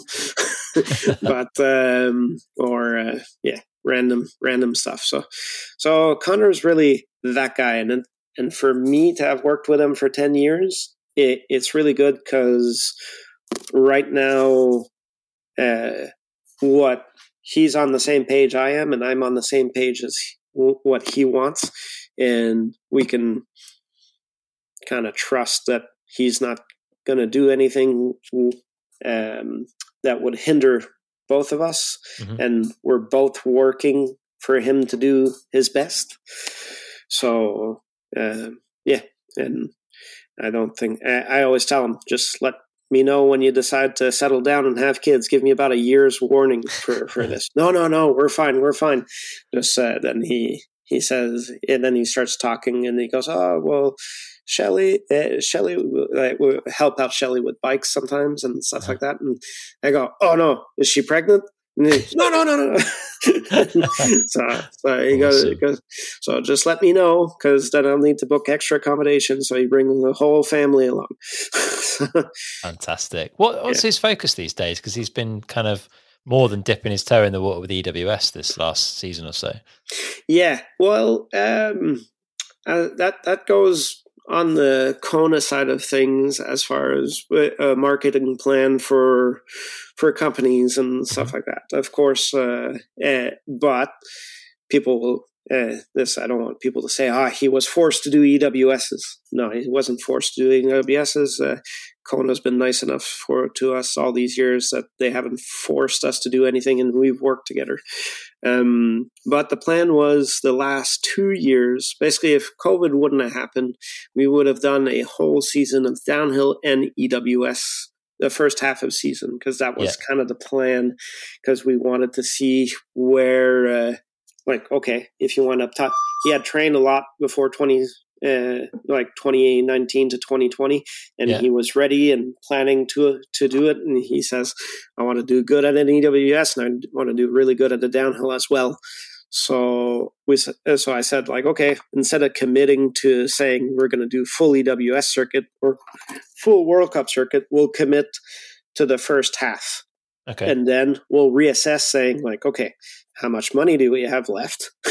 Who wants to pay for us to go to the rest of them? And uh, and what's the focus? If you're top three in EWS and you're, we'll say, top 15 downhill, which uh-huh. tops of 15 downhills where where he usually is with uh, like a in the last years. If he has yeah. an injury or something, he's top 15. So uh, overall, or top 20 overall, which is really good. Yeah. Uh, but uh, I said, let's give it a, a proper go for the EWS because the bikes are cool. And he said he really likes the EWSs because he rides his bike all week. Yeah. And um, so for for that stuff, so he was super uh, keen on going. This year, there was he he uh, there was a bit too much. He, he said he did. Uh, there was a bit too much weird stuff in trails. Like sometimes certain races, you gotta you gotta give it. If you get the downhill approach to going there and just riding the track, I believe you're not to do so well. Okay. I believe you have to go and you, unfortunately, just it, well, you kind of have to do like downhill and go walk the EWS track. Yeah, uh, that's that's walking a that's walking a lot.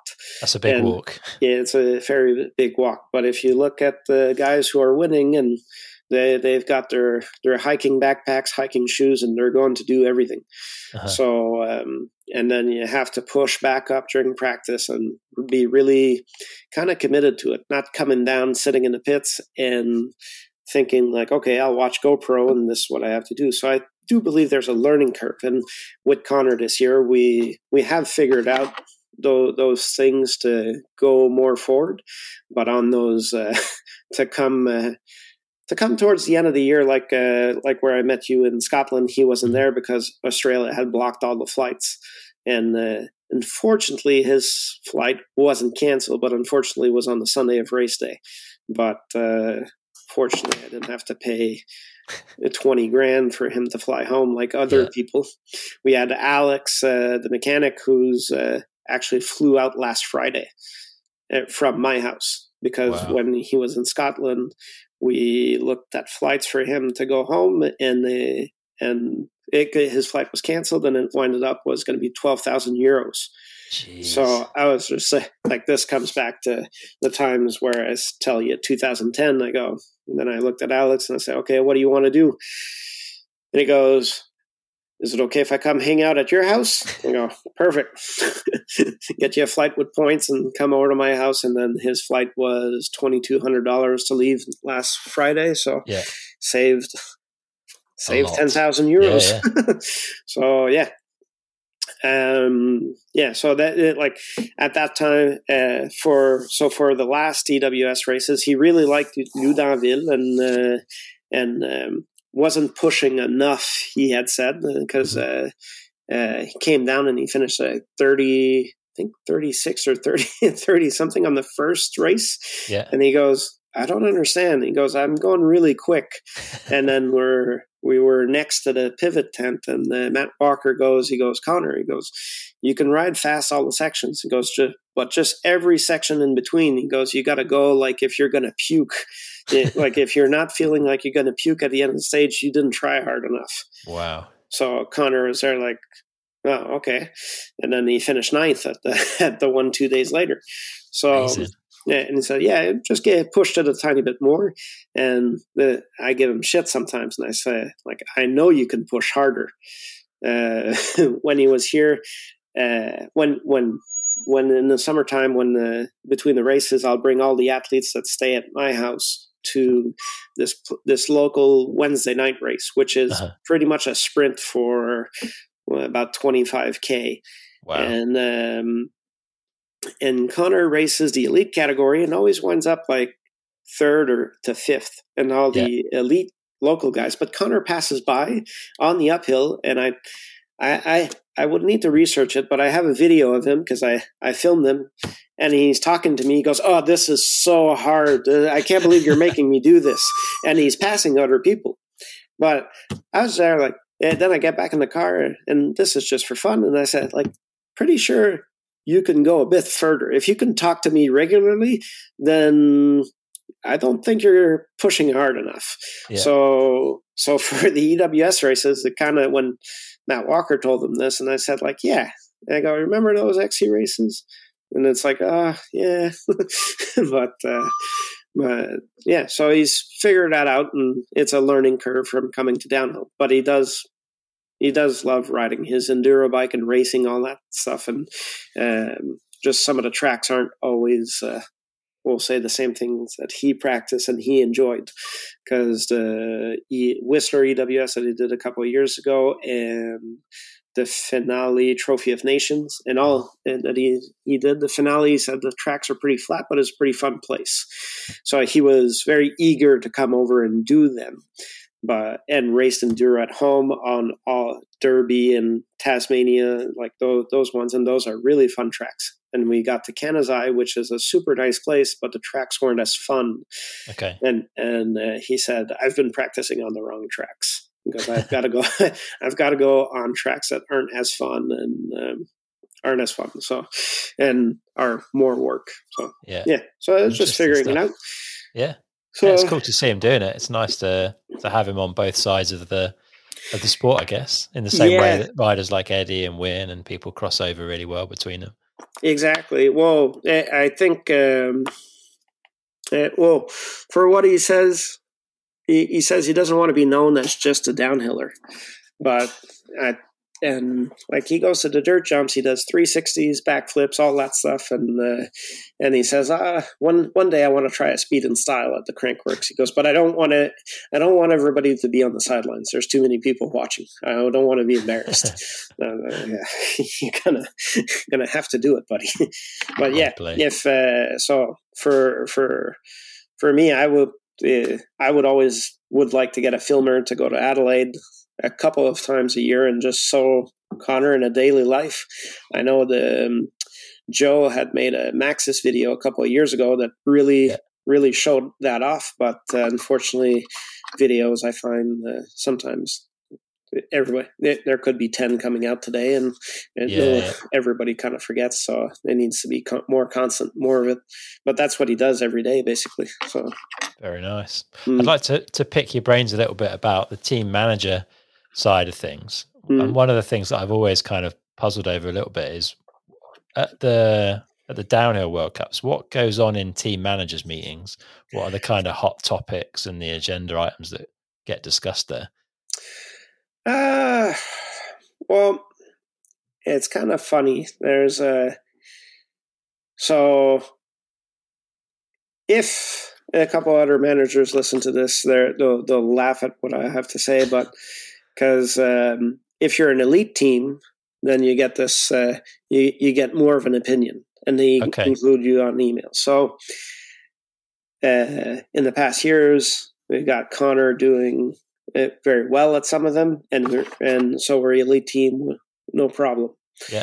And some of the years, so this year we didn't do anything last year, so we're not an elite team. Okay. And uh, I believe the year before, yeah, a year before we were an elite team, and like in the last ten years, there was like two, maybe three years that we weren't an elite team. Yeah. So those years, it's like radio silence, uh, and it's like my opinion doesn't count. And I kind of hate that because, like I said, I've been at these races since 2003 4 Yeah. and there's these random people that are just get hired from these companies that are team managers that have owned the bike for five six years and they're just in my opinion very lucky to be there Mhm. um, and uh, yeah the, those uh, some of the some of the team managers things there's in my opinion there's just uh, there's always safety that's a big thing that's a Yeah. very important thing and then certain things about the tracks and and stuff for future th- stuff uh, some opinions uh, like a couple of years ago i remember they they had the red bull tv crew there and then um, i think i got kicked off of the mailing list after that but uh, they uh, it, there there's a couple of team managers that were were uh, mouthing off at and telling them how to do their jobs Uh-huh.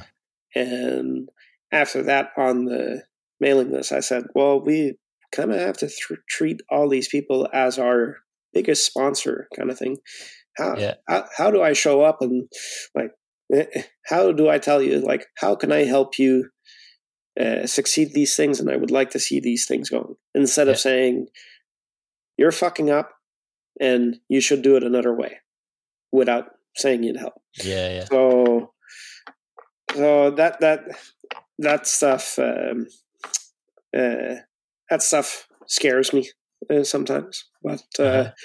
for now to see how popular it is and stuff like uh, how popular it's become and how more people are tuning in and watching and becoming more fans i'm more confident now so Mhm. we can have the random team manager say a bunch of bullshit and uh and it's going to surpass because there's we have more fans than we've ever had so so Yeah. that's a that's a good thing Yeah, the Uh, versus- figures are pretty huge, eh? yeah, where when I saw this at the start of everything, uh, the fans were there, but not as big as today. Yeah. So, so that, so that's why I said it like that. That kind of scares me, and sometimes, and sometimes the team managers meeting is basically to just tell you who who's the medical delegate, who does what, and stuff like that. So there's not much that goes on at the races, but like I said, there's a a special email mailing list that sometimes I'm on. That's an elite mailing list, and and um, and uh, sometimes I'm on, and uh, sometimes I'm not. But uh, that goes on after the uh, after the season and during the season of just what would you like to see and and stuff like that, and Yeah. all that stuff. So yeah. Do you feel like it's going in a positive direction from the organizational side of things, at least? Um, yeah, I I, th- I think uh, I think it's become popular that it doesn't have a choice to be organized. Uh huh. So it doesn't have a choice to be there. Like you, you, in if the UCI would drop it tomorrow and say like, "Oh, we're not going to do races," somebody else would wake up and and do a whole other series right away. Yeah. And yeah. Yeah. if if TV and Red Bull's there, Red Bull do a good job of it being on TV, and and uh, I think people and it's great that uh, everybody asks me, "Oh, did you watch this?" And I go, "No, I haven't watched it yet because I don't have time during the season." But uh, right now, uh, right now, um, I'm right now the times like start to rain, start to be cold. There's a bit more free time, so I sit. I do walk away from the desktop and have my laptop and sit in front of the TV and rewatch everything, and and it basically is what I love. And so, unfortunately, like the World Cups, we only went to a couple of ones this year. So for me, I'm eh, I'm a bit sad that I don't see my riders and stuff like that on TV for this year, but I'm very happy to see a lot of friends and how popular it is. So, Yeah, good stuff. And how how has the sport changed in all these times? You've been there nearly twenty years at the at the races, and and maybe also in ways that we as fans watching it from home might not realize have changed. hmm, that's a that's a good question. I, would say I'd say it hasn't. ch- Uh, like the bikes have changed. The bikes is something, uh, uh, and I don't. I don't want to refer this question back to me, but I'm kind of I have a mechanic now, but I, like kind of financially, I'm the guy that falls back on organizing the whole team to be there. Then yeah. Do the mechanics on Connor's bike, and then I have a mechanic for all the other athletes' bikes, and so kind of do everything. So from that point, and what you say, you've seen uh, what I've seen change over over the past twenty years. Um, is, is basically the the bikes have become such an amazing thing, and the and where we speak about the athletes, uh, uh, fit now. There was usually raw talent that also went out on the on the Thursday before practice. Now people are staying at home and making sure they get a good night's sleep and uh, yeah. and making sure they can go full on. Yeah, there's still the odd party after the race, but uh, right now athletes are are an athlete. Yeah. So it's uh, and they're they're doing, but uh, you still see uh, still see people for the love of the sport that are in there. There's a lot more showing off, we'll say, with social media and stuff like that. If I speak about other mechanics with shiny toolboxes and and uh, stuff like that, and I always make fun of uh, um, John Aaron Gwin's mechanic and uh, oh yeah John Hall yeah. Yeah John Hall and Aaron Troy's mechanic because uh, they they always had the toolbox wars thing and all that stuff. And I have a, a tool roll and this pouch I have that has all my tools in there. And they said like well why do you have this this way? I go well to have worked with so many athletes no one's stealing my five mil when they open this little bag of tools open because they're afraid that like they won't be able to find it right away. so, yeah. so my tools are always in that bag, and I've had tools for that are in that bag for the last twenty years. And uh, who showed me how to do all this stuff is basically Ed Chavez, who used to work for Haro when uh-huh. Greg Minnaar was on there, and used to work with the Maxxis team when when it was foes with Monkey. So yeah. he had to, like before going off to Europe, I was in California and I said like, what do I do for tools? And he, we went and got the backpack and he puts all the tools in there. He says you put all your clothes over the tools and then. Uh, then you're good to go. so, so, and back then, the uh, Dickies shorts were were real um, real, real popular, uh, real fashionable. So he goes, you fill this up with all your clothes and all your Dickie shorts, and then then uh, over there everybody loves those things. So you wear them all that stuff, and then when you leave, you just give them to all of them because they were pretty cheap in the U.S. So I just come back with your tools. so uh, pretty pretty funny. It just felt like a kid with his dad sending him off to uh, to school with the backpack. But uh, awesome. yeah, so so I've kind of I, I, I do have a, a nice toolbox that I leave in Europe and uh, with a bunch of stuff, but I always kind of, even when I show up to Europe, I bring my little tool bag uh, across that has all the random tools and pick out all of that stuff and then realize I don't take anything out of the toolbox and just use it for storage. But yeah, I, uh, I, I tag John and Aaron and uh, Instagram photos with uh, uh, adjustable wrenches and vice grips, and they never re- reshare. what disgraceful! exactly, exactly. You, and you guys do run quite a modest pit setup compared to some of the brands these days, right? There's a lot of big coaches and buses and all sorts of stuff. You guys yeah. are making well, it, it comes, work from the it, van.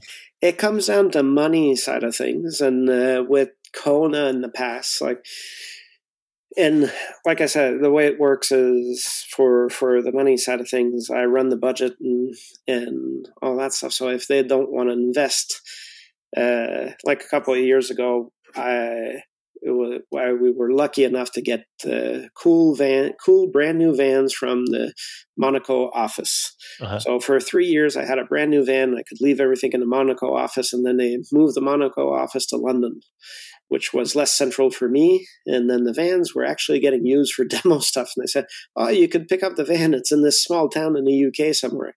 I'm like, I can't do that. Like, and, and bring it back the next Monday. Like, how do I get to random airports and stuff like that? So, I ended up renting vans, and then the then the general manager goes like, "You spent like." 40 grand more than last year. I go, yeah, but I don't have any vans and I don't have a place to stay at the at the Geneva office, and yeah. like I got to get a hotel and rent a van. I go, and I've asked you several times, can I have, can we do 20 grand and buy a van? And they're like, oh, no, no, no, keep renting it. like, oh, okay. So we turn around and, and at some point I just bought a van and the, and uh, I told them like, oh, well, this is registration for the van, all this stuff. And, uh, and uh, yeah, so which was that van ended up costing ten grand. We used it for almost four years, and uh, then uh, then uh, unfortunately, that it it broke this year. And, and I don't want to point the finger at anybody, but uh, but. but these two individuals really wanted to do a good job and change the oil and take care of the van and all that stuff and then uh, then I don't think there was enough oil in there and it ah. uh, broke a piston rod going Not up good. to Crans, Montana. So oh. yeah, which uh, which oil was all over. Like there was still a lot of oil in there. Oil was all over the road, and was, it was midnight, and I was thinking I'm in Switzerland I'm going to get arrested for polluting the road. this so bad. not good, not so good. yeah, but but it was with all the best intentions possible because and then the uh, to that the, why the van broke. yeah, so, but yeah. And brands as well. It feels like they're they're looking what they're looking for from teams and riders has kind of changed quite a lot over the time, certainly that you've been involved. Yeah. Where do, where do you think we're at with all of that? Um, yeah, well, that's uh, that's the one thing that uh, that is a tiny bit frustrating. So if we look at um, if we look at budgets of what they were 10 years ago, some companies jump on the bandwagon and spend a lot of money, but some companies want to stay within the same budget kind of thing. And that's their mm-hmm. a lot of marketing budget. But you turn around and have sponsors that want more images, more videos. Um, then out of a race team, we we've spoken about Kona for the last ten years, but in that last ten years, we have all the brands fit all the brands that affiliated to the bikes, which like yeah. SRAM has been a great sponsor. Maxxis has been there every year for us, and uh, and and will be there for a long time as well. So they say, and always helped out with all that stuff. But these brands turn around and say, well, we want you to do all the Crankworx as well. And it's like, okay, we'll try to do as many Crankworx as possible. But now turn around and say, I get told from somebody else, well, want you to do all the EWSs. Okay. Athletes wants to do the World Cups. Okay. Certain sponsors say, we only care about all the World Cups. Somebody else says, could you do at least four videos for us? and and then at the end of the day, you still have the same amount of money that's coming in.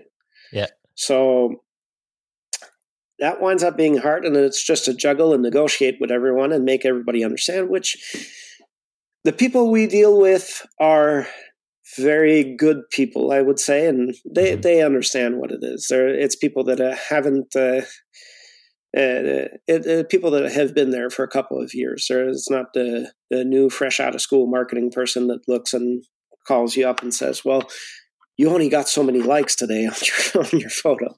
So, um, so it becomes it have it's become where it's changed from twenty years ago. This is a whole other big marketing tool at the moment, which is pretty cool because it's worth a lot more. Yeah. And um, and yeah, sometimes, like I said, the money's the same, and uh, you have to do way more stuff. But I believe and I see forward that uh, people will invest more if we do it. So basically, tighten the belt, get it done, and uh, have it's mountain biking. It's meant to be a good time. So like, try to keep positive and have a good time. And yeah, uh, it's uh, at the end of the day, it's everything we love as far as for for me, uh, mountain biking and go, going riding cool, cool new mountain bikes for the inner bike nerd deep down inside of me, uh, and um, yeah, and at some point, everybody will will start investing a bit more, which it shown to be true what I'm thinking because it's this is what I was thinking 10, 15 years ago. And it's happened. So it's just got to work harder and make a, it kind of please everyone. And everybody has a head on their shoulders and understands the, what we have to do. So, yeah. Yeah, fair enough. And when you're when you're kind of putting together that team roster of sponsors, how do you look at that balance between like income and the quality of the product? Because I'm guessing there's some brands who are looking to enter the market and are maybe willing to spend a bit more, but maybe the product quality isn't as good as some of the established brands. But obviously, yeah. you need money, right? Yeah, yeah. We uh, two two years ago, I had somebody else on the uh, that wanted that would have changed the whole bike kind of thing, but it was a lot of money, and I knew the athletes wouldn't be too stoked on that. But uh, but if we were like some uh, some teams out there you can look at you, you, don't have i don't need to name names or anything like that but you see some some of the teams out there are doing it for the money and getting having a, a whole nascar sit up or, or a whole nascar uh, all the brands all the random little brands getting pitching in a, a tiny bit of money and really yeah. forcing for that and there are all these random brands and that who knows where they come from but the it, it, but it's good that they're promoting it and it's good that they're doing it but uh, but yeah, how to pitch in? Uh, a couple of years ago, I did speak to someone that had a fairly big financial want into the team. Yeah. But I turned around and I uh, I told uh, Miranda, the one of the athletes, uh, said, "What do you think about this?" She goes, "I don't want to be seen on that product." then I, I go, "Yeah, but it's this amount of money. Like you would get paid more technically." Yeah. She goes, "Yeah, but." then I, I, I would lose whatever credibility, and people would see that I would be doing it for the money, which is not what I want to be seen as.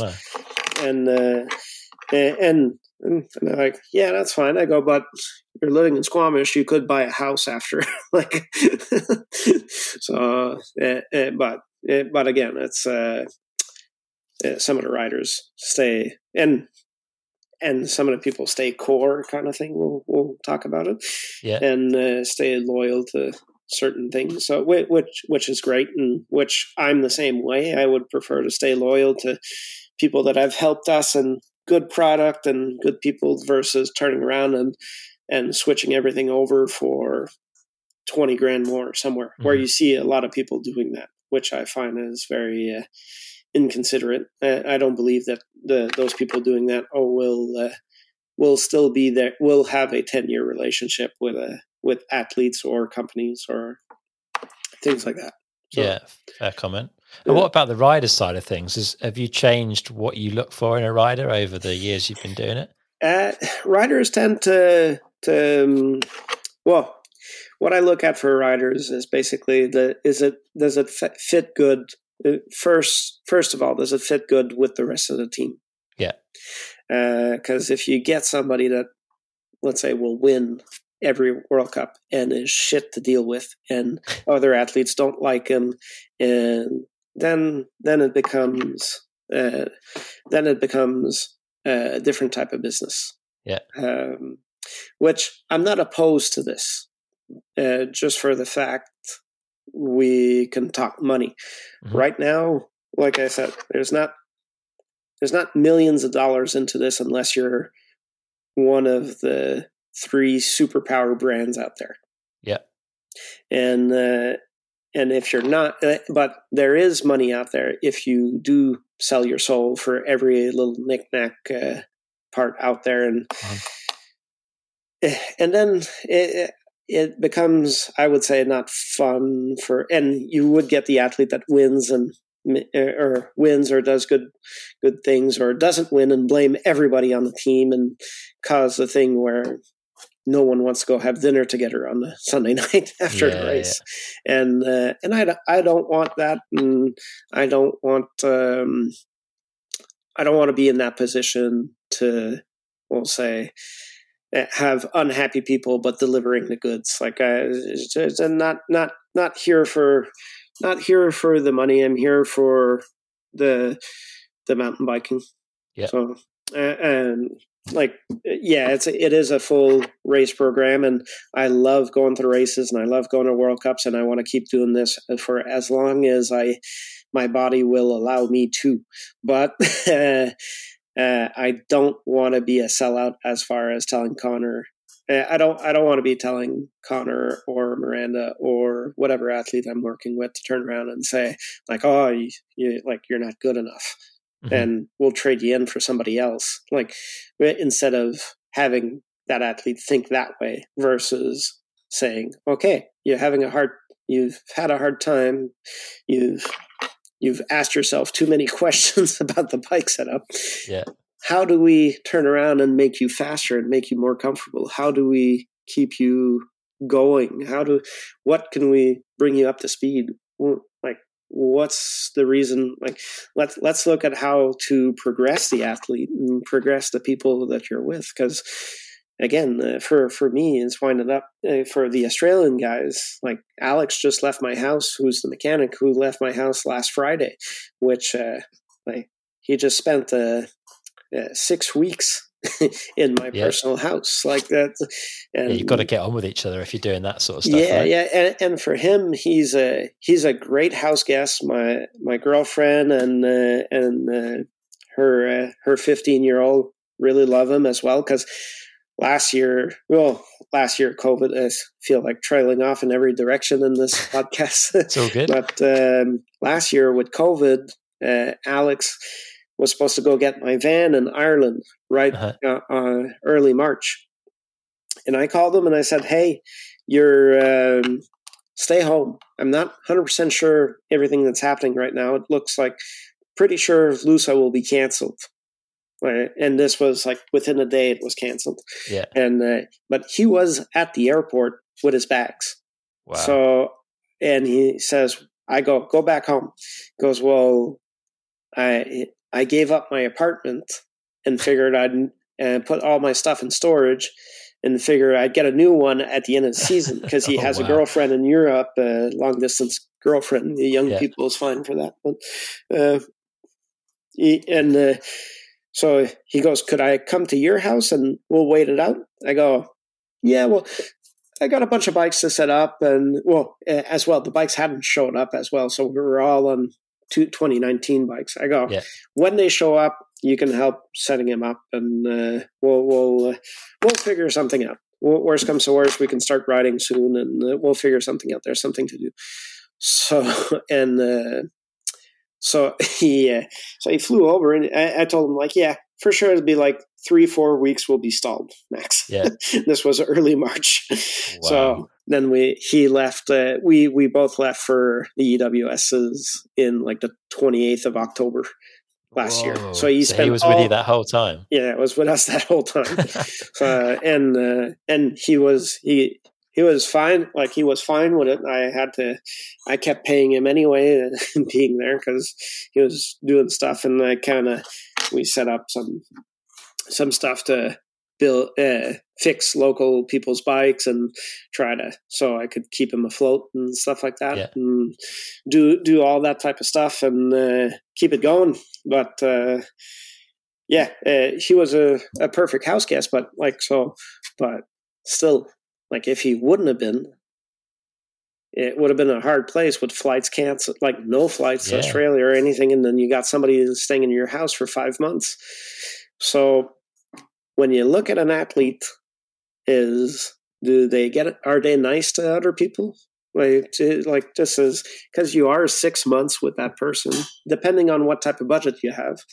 If you give me if you give me a couple million dollars, then everybody can have their own hotel room and everybody can go home on Sunday. Everybody can go home on Sunday, and it can be very result oriented. And you better you better tag everybody on social media that uh, that I've told you to tag, and and get the top five and do all this stuff. But yeah, uh, I think the reason we've been here so long is it's it's not that. We could turn around and be that for an amount of money and have something good, but there would there would not be a, a, a nice story of we've been with a company for 10 years we've yeah. i've worked with an athlete i'm still talking uh, regularly with athletes i've worked with 17 years ago yeah, know, that's incredible. so and uh, and again, we wouldn't have acquired so many friends along the along the way of other teams and stuff like that. Like uh, for let take JC's um, uh, JC Sam's mechanic.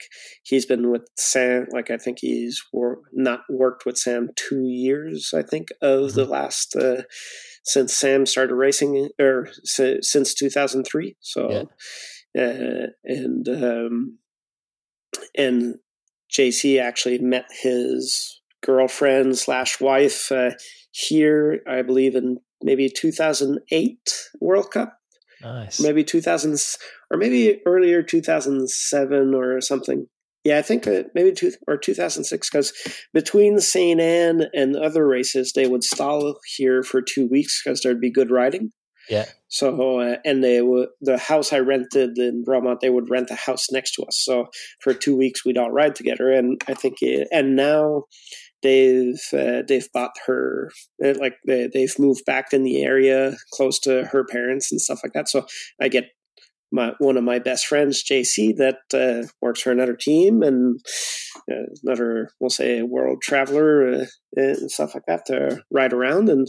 And when I introduce him to people on the mountain, I go, "This JC." They go, "Oh, Sam's mechanic," and uh, and he's been tagged in certain people that have taken photos far away from him Yeah. and said, like Sam, Sam Hill's mechanics in town. That's So- awesome.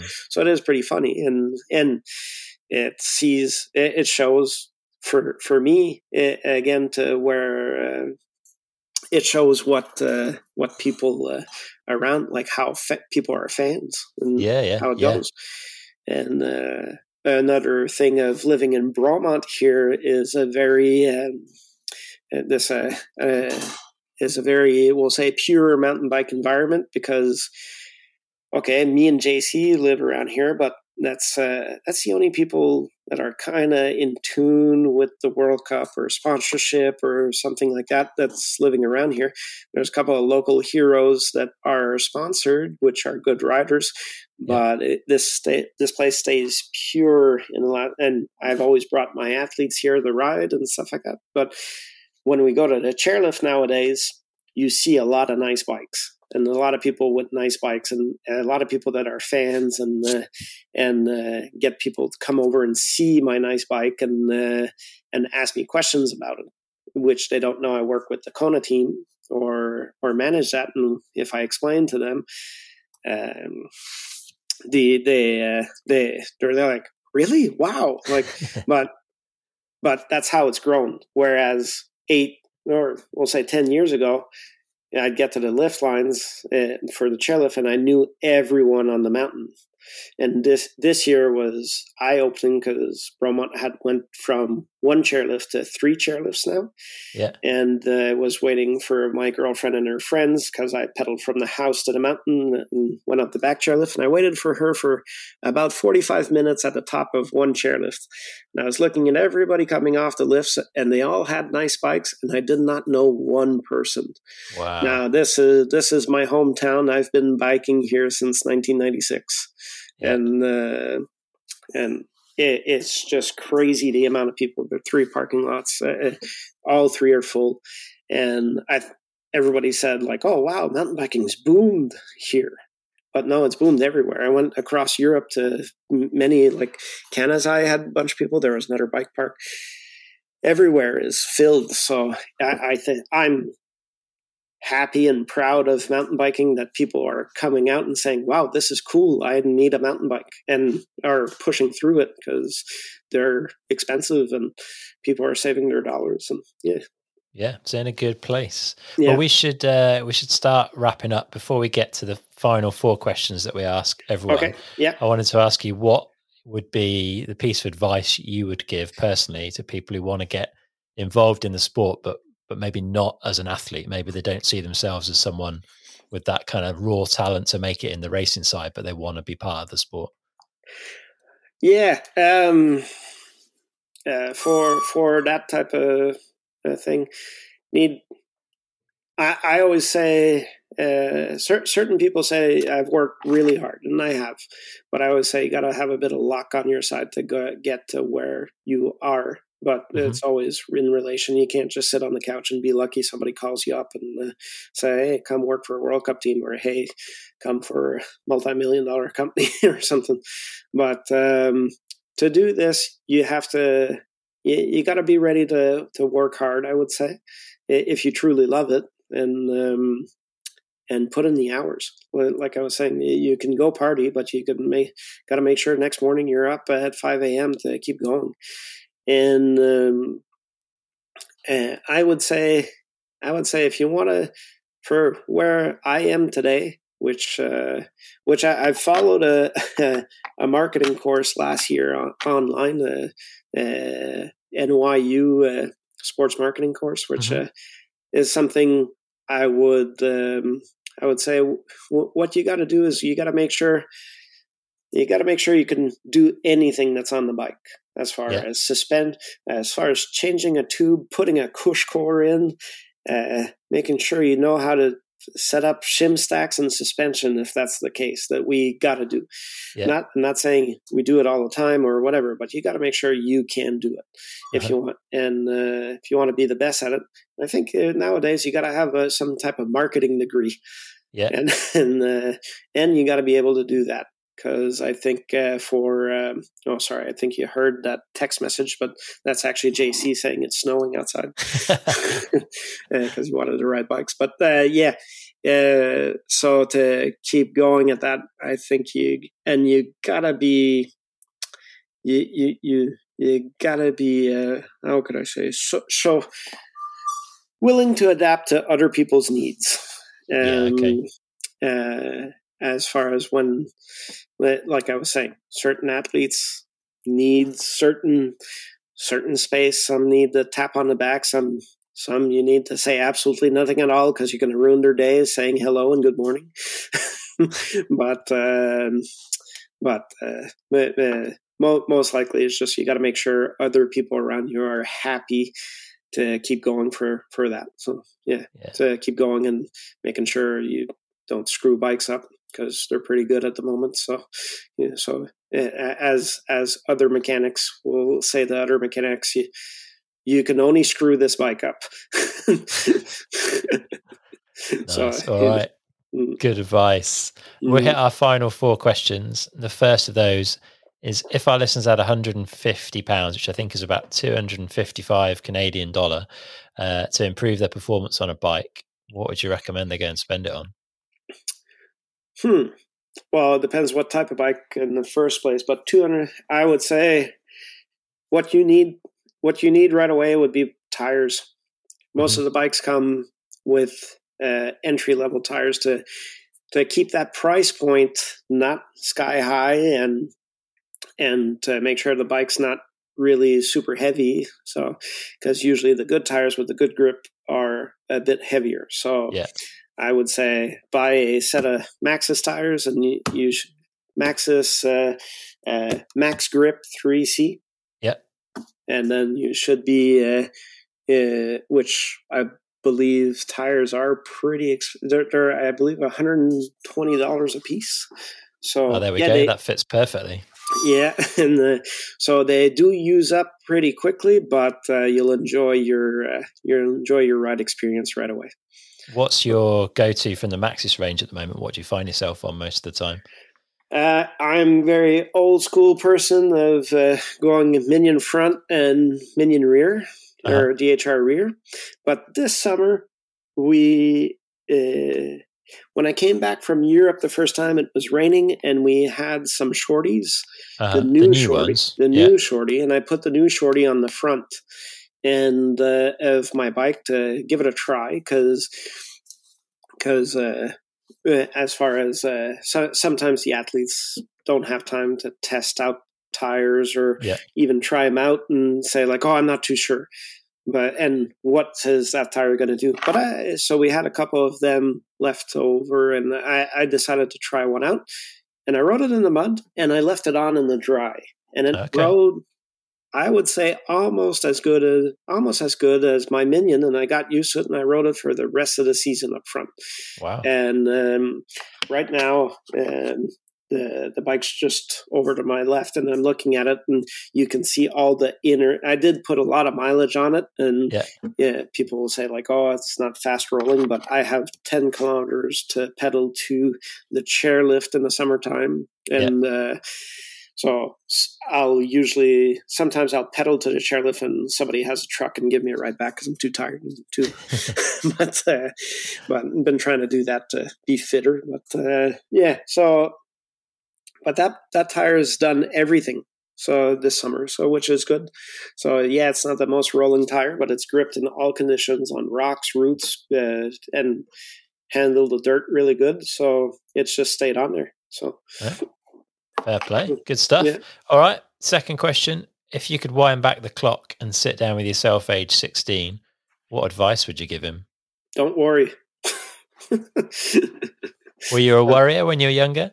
I probably still worry today. Just say, uh-huh. well, kind of, this is where I was telling you before with uh, chalk up to experience on certain things of people letting you down and uh, yeah. and uh, not doing stuff. But uh, and it's something I, I was actually speaking with someone a couple of days ago and told them like i'm exact proof if you work hard you, you'll figure your shit out. Yeah. And uh, you'll you'll you'll figure stuff out and you'll work hard and you'll succeed if you work hard. It doesn't mean you're going to succeed and and say do what uh, what you set out to do.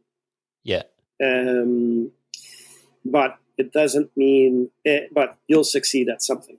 Yeah. So if you work really hard and you're smart about it, you're uh, you have a head on your shoulders that you don't piss off anybody else. But uh, uh, if you work really hard, you'll succeed no matter what. Nice. Good advice. yeah. Yeah. Third one: If you could have a coaching session from anyone, past or present, who would it be, and what would you want to learn from them?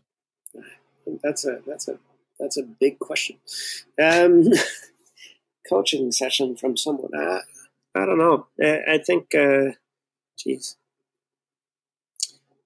Hmm. Um, I think there's many, many athletes and business people uh, higher up or, or in the past that, that, that that's kind of probably have taught me already that that you're let's say you work hard and you'll succeed at something. Um, that's uh, that's something like the. So I, I, I, don't really know the answer to that question. It's okay. uh, it's to, I, I, it's something I wouldn't want to just blurt out and then listen to this and uh, next week and go like, oh, but this guy would have been the guy that I would have wanted. But for for like example of what would have been to worry and stuff like that. Like, uh, so I bought uh, uh, I bought with my girlfriend first house last year or a year before. Yeah, and um, so right now I'm 40 years old this year. Yeah. And and advice I I've given to younger friends is go out and buy something right away because I see I've seen other people do that type of thing and and no matter what kind of situation of course, if it's a reasonable thing there, and uh, if it's a reasonable buy, but I go, no matter what, I, have always worried about contracts and and uh, teams or whatever. Uh, like, oh, because all all these things are always like a year or a two year deal here, a three year yeah. deal. I try to at most always sign for three years, so you can kind of have a sound thing for three years. Yeah, but in the past, this made me super nervous. Uh, but now it's a bit, I'm a bit more relaxed about it, maybe used to it. Yeah. Uh, I always give advice as far uh, like go go do what you want to do. Like uh, and as far as what I see people and realize what real estate's worth, uh, I should have bought a house when I was early twenties when I before markets went up way big time. And I yeah. see other other friends that I've done that who are very well successful and not worried about anything at the moment. but, yeah. yeah. Yeah, fair comment. Mm. All right, final one. What do you do every day that you feel benefits you? Oh, what do I do every day? Well, there's a couple of things that benefit to me. and It's like kind of something I do. Uh, I'm sitting in the garage right now. I do like the garage. I come hang out in the garage, and uh, uh, for for me, every day is a is a good thing, and not only for just my own fun thing, but uh, I do always have a bike in the rack and always think about certain stuff and dream of certain parts or try to think. Uh, right right now, I kind of want to buy um, a 3D printing machine, but I've realized oh, yeah. that uh, the one I would want is unaffordable. but uh, but yeah, I do that, and I've got the I've got uh, I've got uh, two dogs. One's my girlfriend's and one's mine. But uh, I do spend time with them, and that's beneficial to me. And Buck, uh, my my dog, he's uh, he's traveled with me, and that that's always beneficial as far as it's a good. Um, it's always he's always up for the challenge of whatever I decide on that day, and he doesn't argue too much. He doesn't pay for gas on road trips, but he's he doesn't argue too much. That's good. So. Awesome. What would be the first thing you'd print on a 3D printer if you had one? Uh, right now I've got some prototype stuff in the mix, so so I can't say. Okay. but uh, but just random like random stuff I see out there. Uh, just like th- those cool pump holders. Uh, yeah, like, yeah, yeah. It's silly things, uh, stuff like that. And then uh, I looked at a couple of GoPro things to do. Then looking at the bikes, kind of, kind of. One thing that I I'm always kind of hard pressed is none, none of our sponsors have water bottle mints. Okay, yeah. And we always buy the specialized water bottle mount mm-hmm. that everybody likes, the side holder one. Yeah, yeah. Now, why? And I've asked a couple of other part sponsors in the past. I go, "Can you make one? Like you make cool stuff." Like, could you make one? And they go, ah, no, sorry. And they're like, could we work on one and make one and develop it? Like, I don't care. I just want some for the team and I want to stop buying them.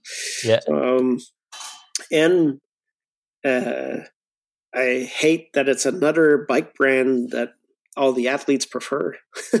Yeah, like yeah. it's because it's, uh, but uh, so last year the silk I sent an email to Silca and they sent us a couple of cool tie ones and I really nice. like those and and uh, somebody said but the cool tie ones looks like the cheap five dollar one uh, five dollar steel ones and somebody said this year like oh yeah uh, why do you put the cheap water bottle holders on there? and they're like, they're they're like a hundred bucks. These things each. They're really cool. They're titanium, and uh, well, you don't know what you're talking about. but uh, but but yeah, that's kind of like it, it, Connor runs them. He likes them. And I like them. A, a couple of athletes really like them. So I yeah. would like a full blown sponsor, or if anybody wants to develop one it'd be pretty cool. There we go get in touch. Yeah yeah exactly. Get in touch. All i want is a all i want is a 3d printer.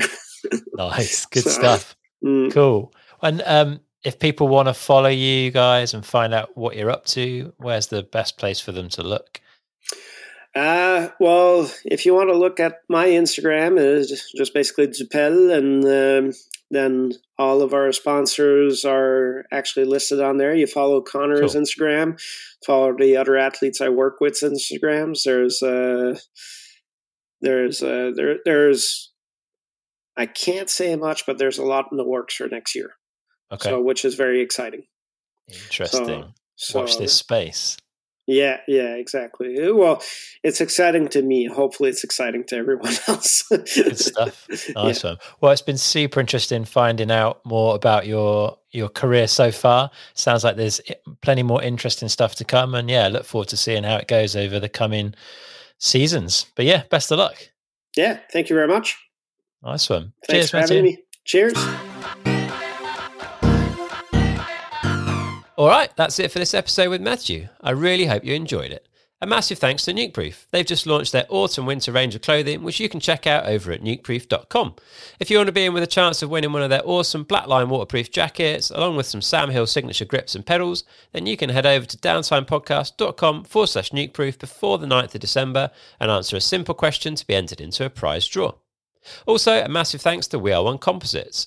Don't forget that as a downtime listener, you can get 15% off all of their rim only products by using the code WeSupply2021 over at the checkout on weareonecomposites.com. That's We Supply, all lowercase, all one word, followed by the number 2021 over on weareonecomposites.com. That code's valid for November 21, so if you want some, you better not hang about. Don't forget to add a Downtime EP subscription and a Downtime hoodie or t shirt to your Christmas list and start dropping hints to whoever you want to get it for you.